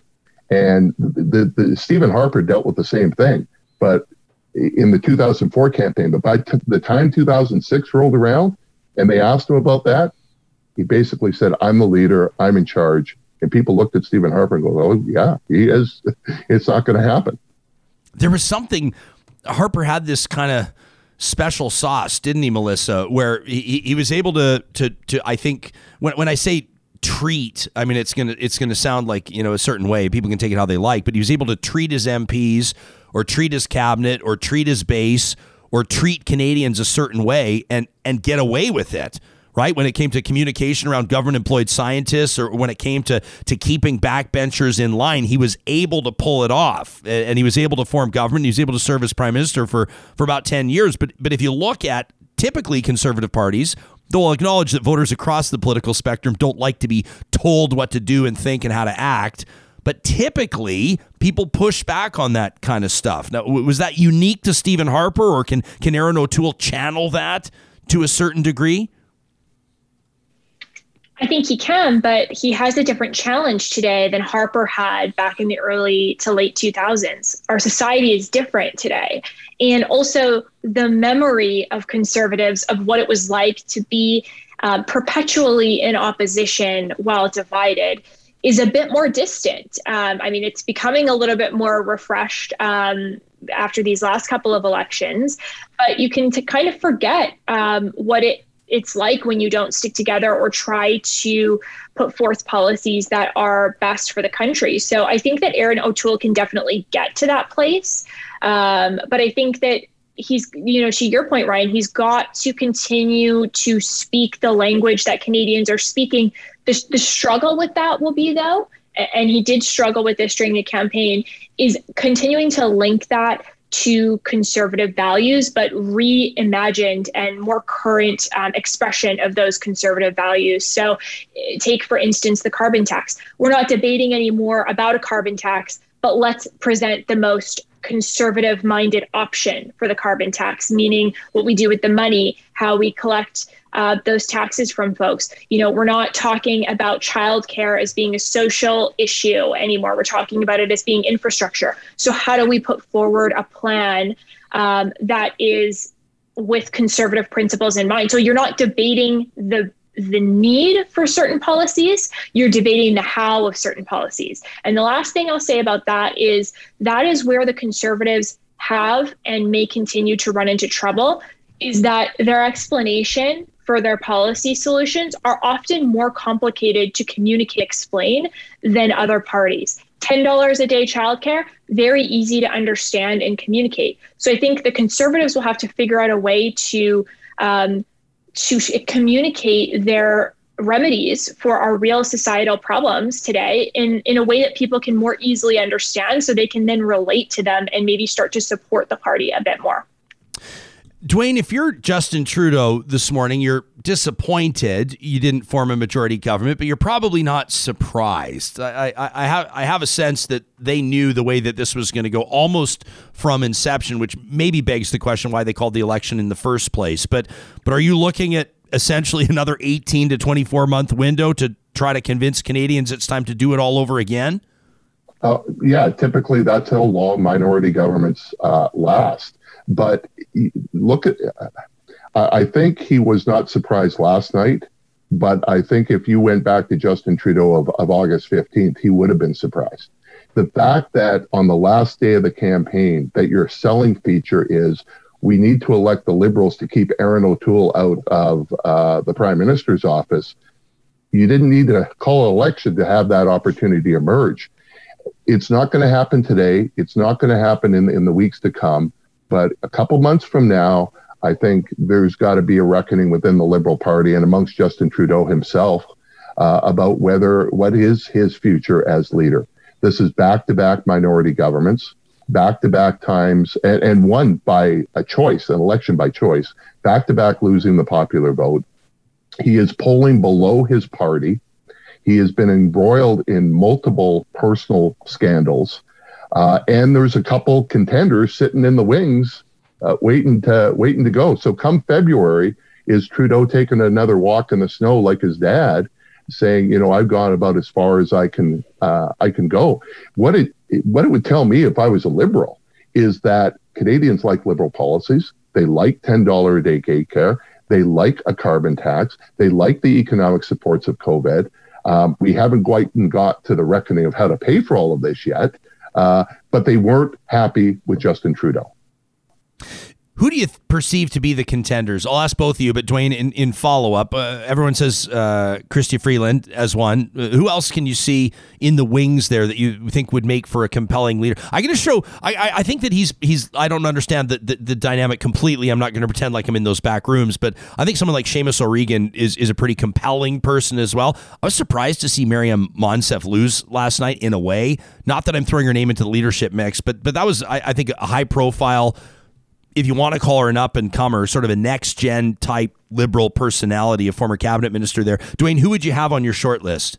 Oh, I think you've got to put Mark Carney on there as well. Really I though? Carney, Duane, you took my response. Oh. No, but that's that's become a punchline. You really think for no, real? It's, it's not. It's not a punchline, right? I mean, it is clear he is angling, but he did not want to go in as part of Trudeau's team. Sure. Right. He is waiting to replace Trudeau, and I know the Conservatives are all ready to say compare him to Michael Ignatieff.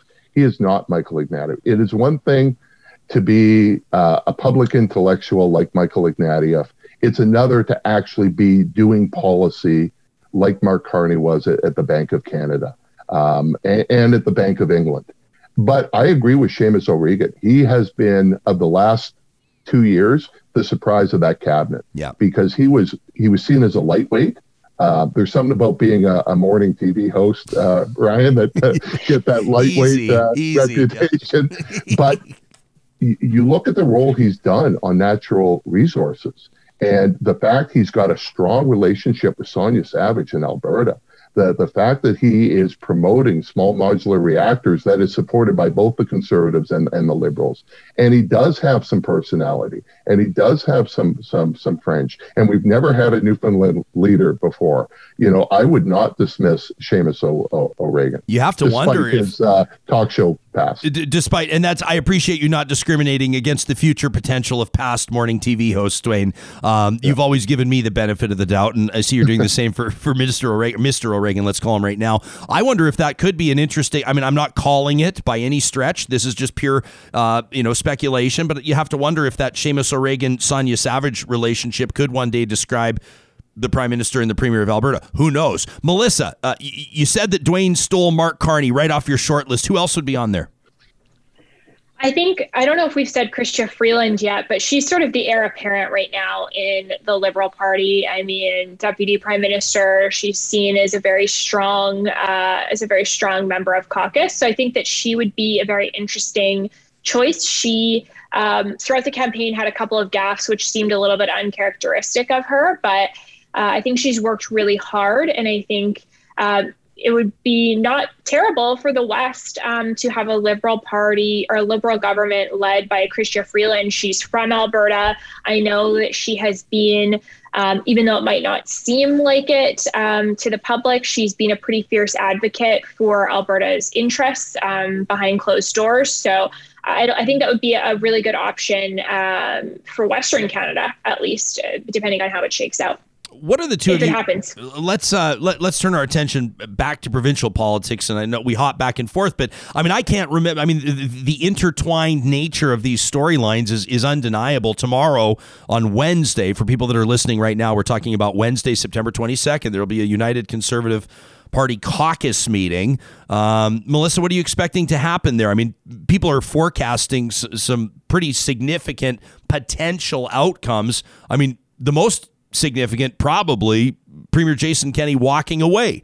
Uh, other people are saying that's not how Kenney's hardwired. That's not something that he would entertain. And if he was going to do it, he'd probably drive the party into the ditch along with him. What do you think tomorrow means for the future of the UCP, Melissa?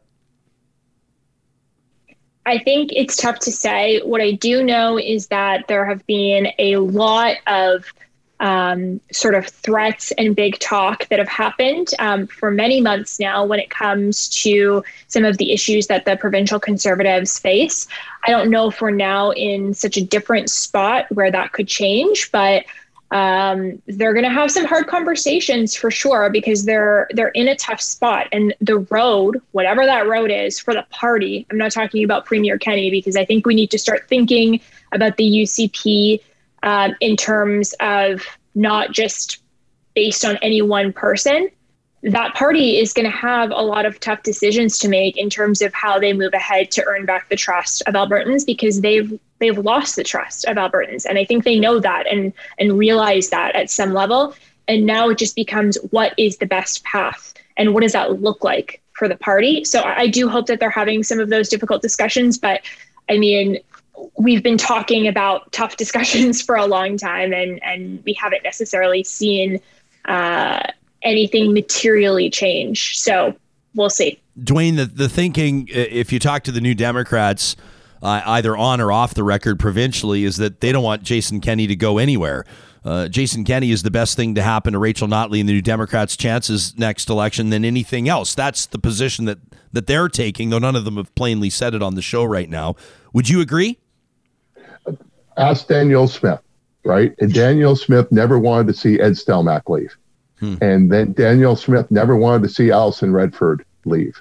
And so, from a very narrow, narrow partisan lens, uh, I think the NDP would love to see Jason Kenney, a very wounded Jason Kenney, a, a year and a half from now. But I think there's bigger issues at play. And, and the issues are uh, about people getting sick, people dying, babies not getting surgery that trumps any partisan advantage for either party. And I think we have to start looking at the future of, a, of, of the, the province instead of just, and I'm a political scientist saying this, not the politics of this. We've got business people that are absolutely confused about what the rules are to open. Uh, it, it, we've got over 100,000 university students where we have told them in the span of about two weeks that all you have to do is self declare that you're fully vaxxed. You've got till January 1st to prove that you're fully vaxxed. You've got to September 21st to show that you're you're fully vaxxed. We keep changing the rules on Albertans, and it has led to anger and it has led to to sadness. So I would put some of the partisanship away, and I would think that that the, the removal of Jason Kenney is good for the, the, the province. Duane, as an aside, uh, and pardon me for not knowing this, uh, you yourself, of course, at Mount Royal University, are you in in-person classes right now? And and if so, what's the policy of the university and with regards to vaccines? And if so, how do you you know, or regardless, how do you feel about so it? We're we're in-person classes. We wear masks.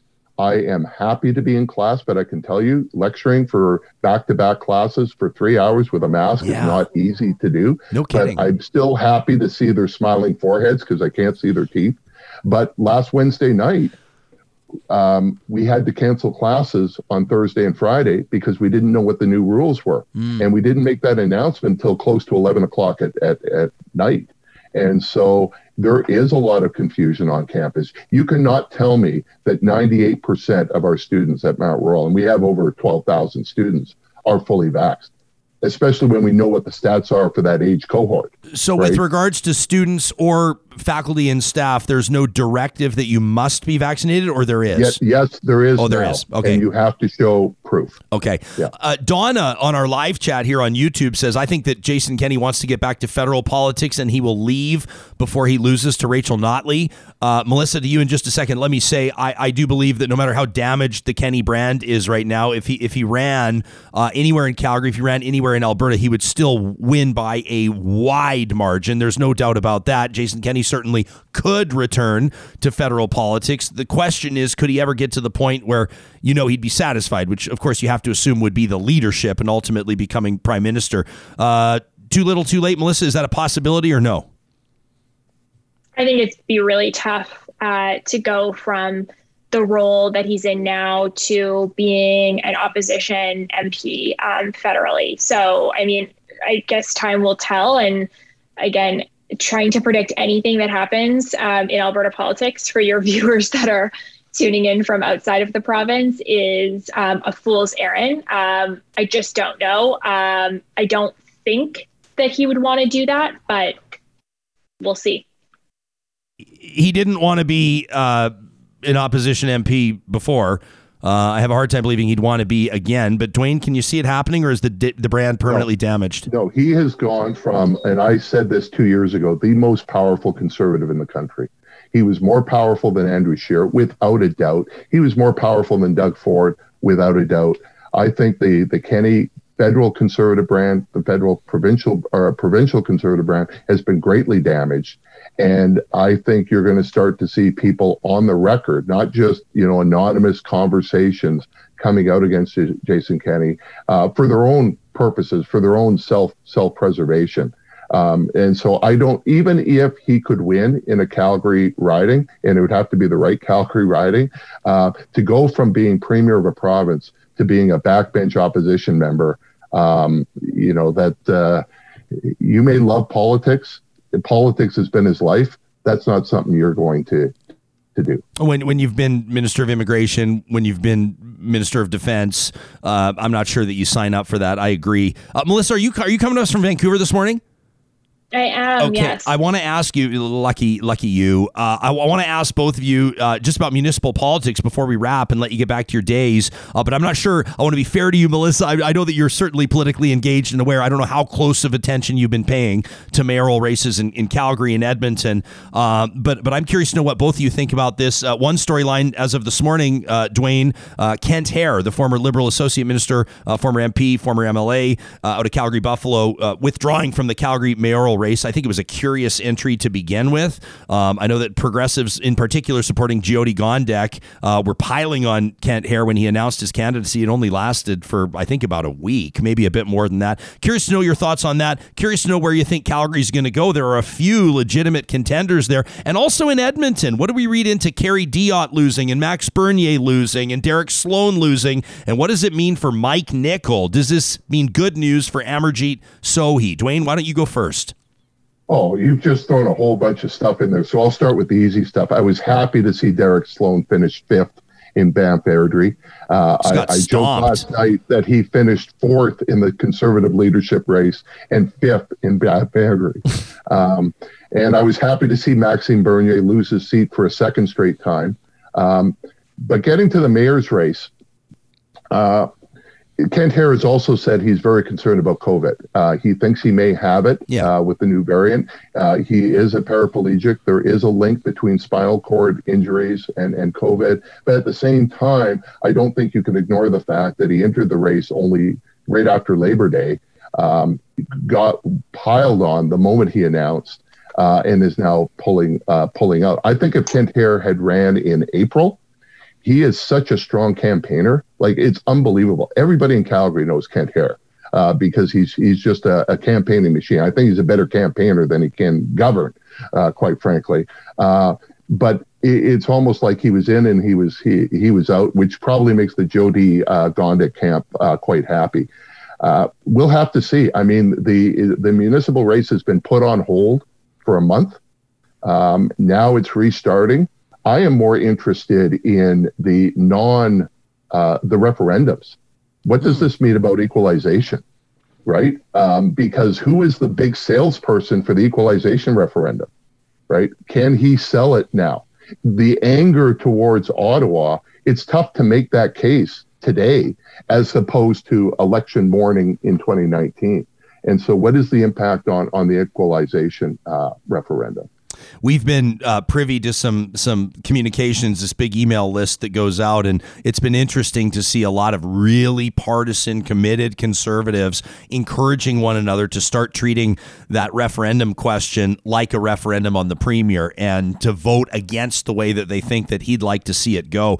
I always figured that was going to be an 85% yes if Albertans want to see equalization renegotiated. I'll be curious to see where it goes right now. Duane, before I move on to Melissa, let me ask you you uh, what you make of the Calgary race and who you think is going to be the next mayor there, and if you're paying any attention at all whatsoever uh, to the race that's happening in Edmonton. I'd just be curious to know what your crystal ball is telling you today.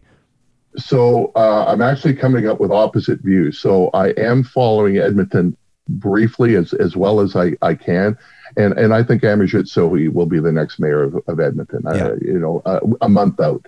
Um, especially the election results last night shows that a, a progressive uh, can can win uh, and taking on the mantle of, of Don Iveson. Down in Calgary, I think we could be in a very different situation, and we could have the first conservative mayor that I can ever remember, because Ralph Klein, when he was mayor, was surely not a conservative, uh, and that's Jeromy Farkas. And Farkas has a, uh, uh, um, a small group, but a very enthusiastic group in a multi-person race. That may be enough. And if you're upset with City Hall and you want someone to go in there and just blow the whole thing up, Jeromy Farkas will do that. Um, and so we'll see. A year, uh, a year, a month is a long time in the campaign, uh, and who knows how a head-to-head with Gondek and Farkas might look. But you've got 28, 29 other candidates, but there's a lot of Farkas signs. And if you're upset with City Hall, and there are a lot of people up with upset with City Hall, Farkas is your guy. Yeah, and let's also just state the obvious, though, that mayors have to find ways to work with councilors to make anything happen. So you got somebody coming in blowing up City Hall. The other interesting, oh, they don't they don't care. You yeah, know, that, that that's for after the election, it's, right? we'll figure that out later. And you lose yeah. some high profile so called progressive councilors that are currently running for mayor, right? Jyoti Gondek will obviously not return uh, yep. as a councilor because she's seeking the mayor's chair. M- Melissa, what do you think? Do you concur? Do you think that Jeromy Farkas could be the next mayor down in Calgary? I think with the number of people that are running, to Duane's point, um, yeah, I mean anything can happen. It's so hard to predict when there's that many uh, when there's that many factors. I do think it'll be interesting though because our sentiment in Alberta, um, at least from the tone from the provincial government up until a few months ago, was really that you know to Duane's point about the referendums, anti-Ottawa sticking up for Alberta. And we saw that start to seep in municipally um, because we've seen, obviously, Mike Nickel, who really embodies that kind of vibe. I, I, don't know what he's trying to do, frankly. Um, but Jeromy Farkas as well, um, in a bit, um, a bit more of a principled way, not much, but a bit more of a principled way than than Mike Nickel does. And I, I think that that was really resonating with voters. And this this municipal campaign, like these candidates have been contemplating this, some of them since like last fall, and a lot has changed since then. So I'm interested to see whether people in Calgary and Edmonton in particular look at what happened federally and look at whether or not being anti everything is a good strategy to get things done and how that manifests municipally. But the issues municipally center around a lot of um, local issues like development and like things that are really close to people's um, everyday lives. And so if people are still super frustrated with how um, some of those things are going, then they could want a change candidate. But I just don't know that that like wave of anti this and anti that is going to carry through after this after this last election and especially what's happening uh, provincially because that's really where a lot of um, a lot of that sentiment started was was provincially, and that is waning now. So I think it will have an effect municipally, but with so many candidates, it's really tough to say. But um, I, I, do hope that some of those um, progressive candidates are able to pull through. Um, Amarjeet Sohi, I know, is doing well um, up in Edmonton. Uh, and, and, same with Jyoti down in Calgary, though there's lots happening. So we'll have to see. We'll have to have another post Alberta oh, municipal election conversation. We will, and I'll look forward to it. Duane, can I t- take us into the weeds for a second here? And I'm putting you on the spot. I apologize. I should know the answer to this, but is there a minimum vote you have to achieve to become mayor? I mean, in theory, if there's no. thir- if there's 30 candidates, could you win with you know like 11 percent of the vote? Yeah, absolutely. Oh, All you got to do is finish first. All you got to do is finish first. I think Melissa, it's important as well that you brought up the fact that you know relationships matter between municipalities in the province. Uh, I recently hosted a, a mayoral candidates forum um, sponsored by a, a, consortium of seven different real estate related entities in Edmonton, and there was a lot of talk around the perception or the reality that the relationship right now between the city of Edmonton and the province of Alberta is very strained. And wouldn't it be interesting and ironic to see if Alberta were to flip provincially two years from now and Calgary were to go conservative, if maybe it might be Calgary experiencing some of those problems two years from now that Edmonton is right now. Could be an interesting story to keep an eye on. I want to wrap the same way with you two that I have with everybody else today. One other observation will bring this full circle back to the federal election. Some ridings still in play. What's one story that you're still keeping an eye on? That we didn't yet talk about. Something to leave us with that we can make sure that the audience is keen on keeping an eye on that developing story as well. Melissa, you first what happens to the PPC? Do they just go away? Do they become emboldened by the fact that they were able to increase their vote share by more, more than three times, even though they didn't win a seat? And how do the conservatives federally work to make sure that they're not dominated by fringe views that are no longer even within the party? Um, I think that'll be very interesting to see what happens. And if Mad Max decides that he's going to continue to stay on, even though he couldn't again win his seat um, in Quebec. Duane, how about you? Future of George Chahal, mm. who is going to be a Liberal cabinet minister uh, out of Calgary. He has gone from being a city councilor to sitting around the cabinet table. He's got a huge future uh, ahead of him. And so I'm very interested to see what, what happens with George Chahal. Yeah, I think that's a great point. I, I, I referenced Paul Fairie's uh, tweet on the University of Calgary yesterday. He said, "Congratulations to George Chahal, Minister of whatever he wants," uh, which I think is, was a pretty interesting observation. I was paying attention to what both of you had to say yesterday and have been saying over the past month as well. It's a pleasure to welcome you to the show, and we look forward to our next uh, conversation. Dr. Duane Bratt, a political scientist, uh, steering the ship, quite frankly, over there in that faculty at Mount Royal University in Calgary, and Melissa Caouette, uh, an expert in public policy based out of Vancouver now, principal at MC Consulting. Thanks to the both of you, and we'll chat again soon. Thanks, Ryan. Thanks, Thanks Ryan. Melissa. You bet. Real talkers, you can let us know what you think. I'd love to ask the question to the audience. And maybe I'll maybe I'll put my colleagues here on the spot too. Hoyles, you knew it was coming. But uh, don't worry, I'll buy you some time. I'll give you a couple of seconds. This is I'm really good at this at restaurants. If I can tell that someone I'm sitting with is having a hard time deciding, I can start getting into questions with the server. Where do you source where do you source your beef? Tell me a little bit more about this vineyard. And then as soon as I pick up the body language that you know you're ready to place your order, then I can quickly pivot out. So don't don't worry. Uh, but uh, no, I really appreciate that. And, and, real talkers, in all seriousness, I'd love for you to answer that question too. Uh, hit me up on Twitter at Ryan Jespersen or, or give us us a follow. Uh, we're, we're slowly building a pr- pretty decent group over there with our official Real Talk Twitter account at Real Talk RJ. We'd love to know what's a storyline you're following that maybe we didn't pay a lot of attention to this morning. I mean, 338 ridings you know, a bunch of uh, different leadership scenarios, some writing still in play, some implications uh, regionally and federally of, of how that election went. What's something that you're paying close attention to? Uh, we certainly appreciate your feedback and your participation in these conversations that we have every single day.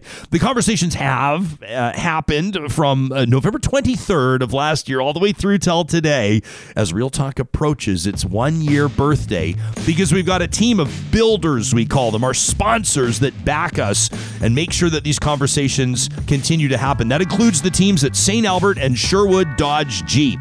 These are the teams that have been providing the best selection when it comes to that Jeep and Dodge branding in the province of Alberta for the number I mean the number of years they've been in business earning the return business of their clients and customers but it's mattered more now than it ever has in past. If you're trying to get your hands on a, a Dodge Ram right now, I mean they won't want me to say best of luck, but best of luck because selection is, is, is suffering with regards to that Suez Canal blockage and the microchips and the manufacturing and COVID and supply chains. It's why it matters even more that Sherwood and St. Albert Dodge Jeep have shared inventories and an amazing inventory of gently pre owned vehicles. Their used selection is stronger than it has been in a long time, and they're looking to both pick up your used vehicle or help you find what you're looking for. It goes both ways. You can find them online right now. Just look for the sponsors tab on our website, ryanjespersen.com. Also, a big shout out to our friends at Kuby Energy. I don't have to tell you that Positive Reflections happens the first show of every week thanks to our friends at Kuby, who get our week started off on the right foot. You can send us your positive reflections to our email inbox, talk at ryanjespersen.com. Kuby is providing solar energy solutions to power your life whether it's big, huge installations on milking barns or convention centers or huge industrial installations, big, massive warehouses. or an application maybe out at your cottage, your cabin. Maybe you want to try something modest with your garden suite and grow from there. Kuby's doing jobs big and small with their Tesla certified installers. They're either all of them journeyman or journeyman apprentice installers. That means you can trust the job they're doing, and it's more cost effective now than it ever has been before. You can enter your inquiry today. They'll get right back to you at kubyenergy.ca.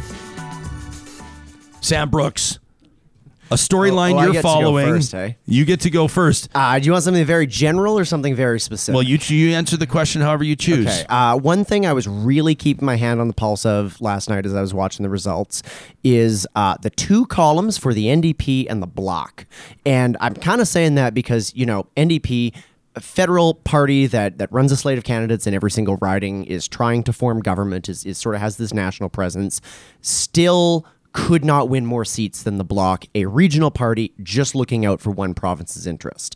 And I was watching that seesaw back and forth quite a bit. There was a lot of times when it was tied. Uh, I think that, you know, maybe the NDP really underestimated how much of an effect Quebec has. So that was one thing that I was really, really kind of keeping my hand on the pulse of. Yeah, and some of those writings still in play. Yeah, for sure. So that'll be interesting to see. hmm Uh, a, a more general thing, and I'm, I'm lifting this comment actually, uh, something that Andrew Coyne said last night, is he said, you know, if, if we look at the last two elections, or actually the last several elections, just as a trend, Canadians have repeatedly elected effectively a coalition of progressives. Yeah. You know, we do give more seats to the Liberals and the NDP than any other party, and that's happened over and over and over again. And that's sort of the direction it's going in. So, big picture, do the conservatives lean into this? Or do they retreat to their base a little bit? I think it was Scott Reid that I'm stealing this from. I can't remember who specifically, but somebody made the observation last night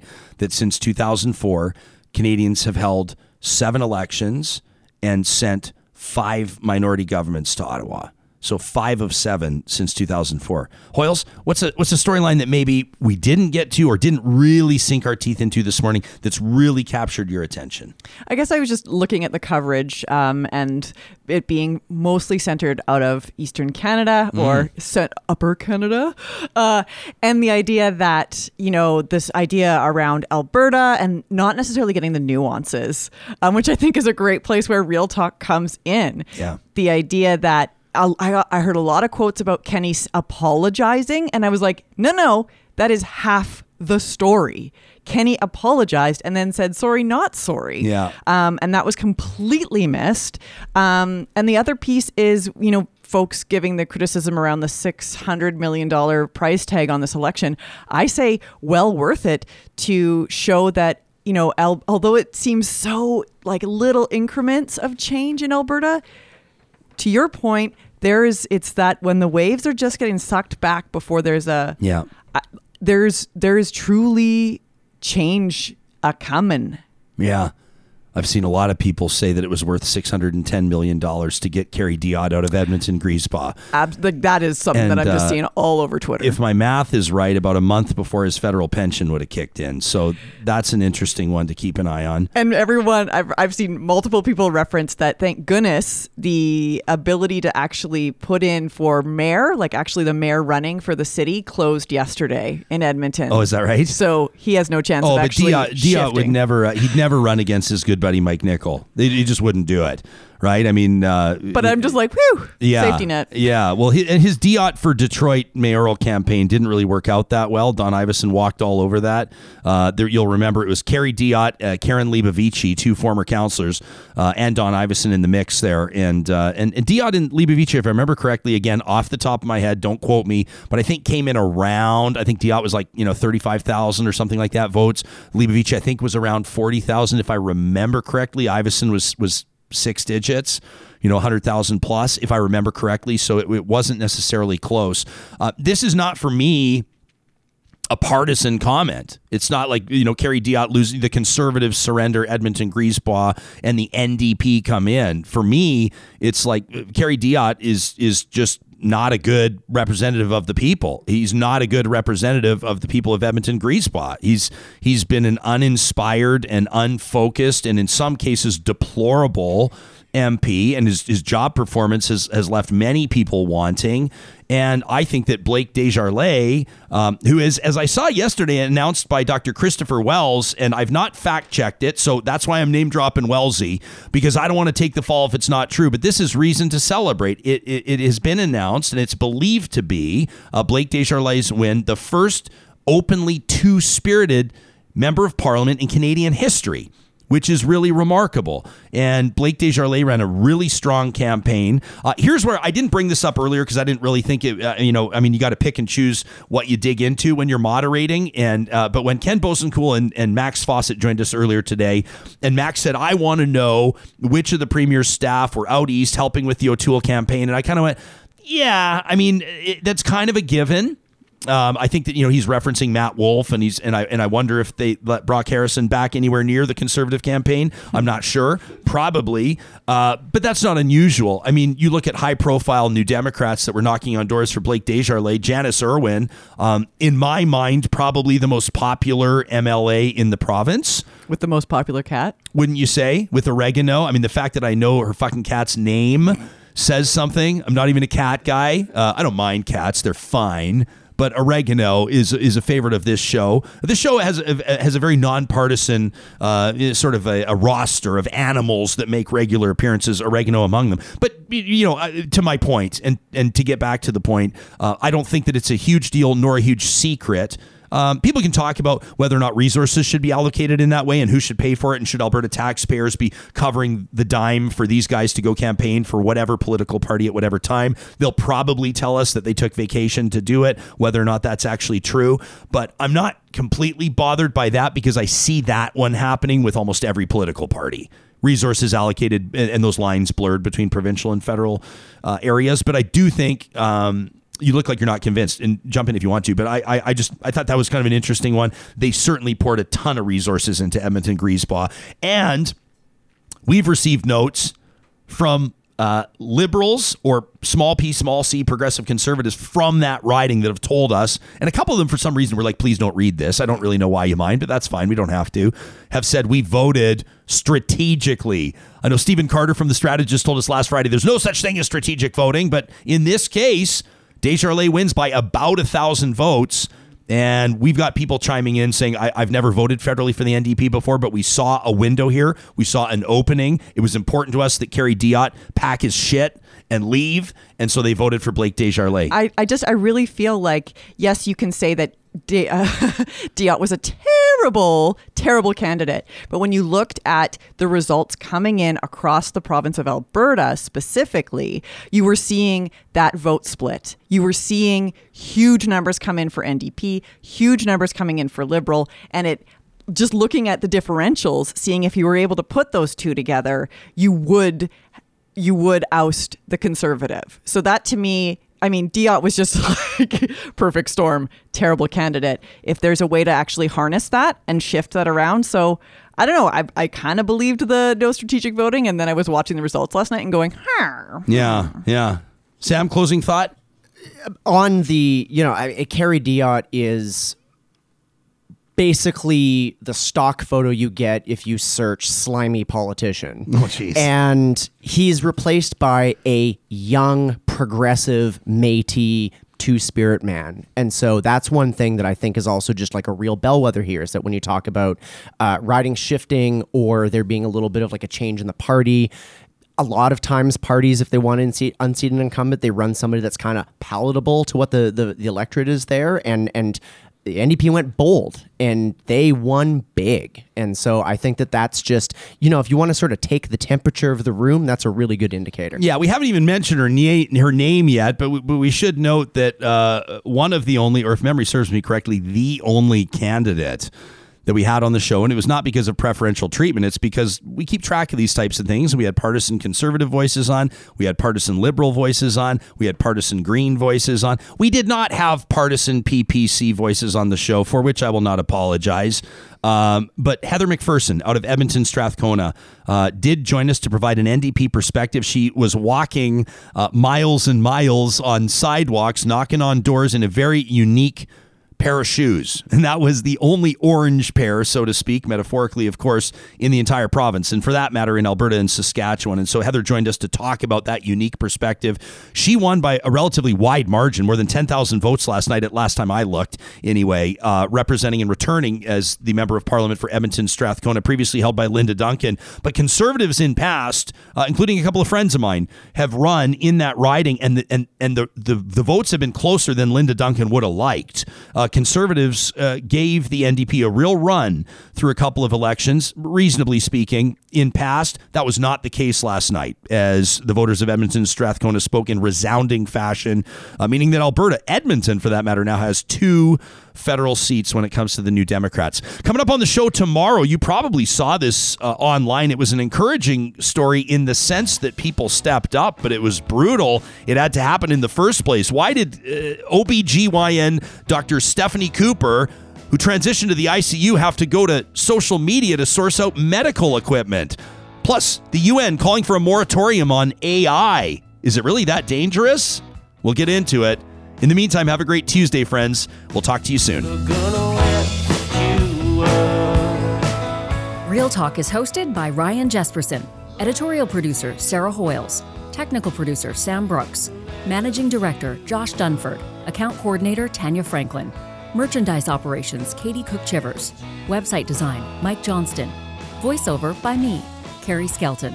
Real Talk's editorial board is Supriya Dwivedi, Ahmed Ali, Ann Castleman, Corey Hogan, Julie Rohr, Harmon Candola, Catherine O'Neill, and Chris Henderson. Real Talk is recorded in Edmonton, Alberta on Treaty 6 territory, the traditional and ancestral territory of the Cree, Dene, Blackfoot, Saulteaux, and Nakota Sioux, home to Metis settlements and the Metis Nation of Alberta. Real Talk is the flagship property of Relay Communications Group Incorporated. All rights reserved. For more, check out ryanjespersen.com.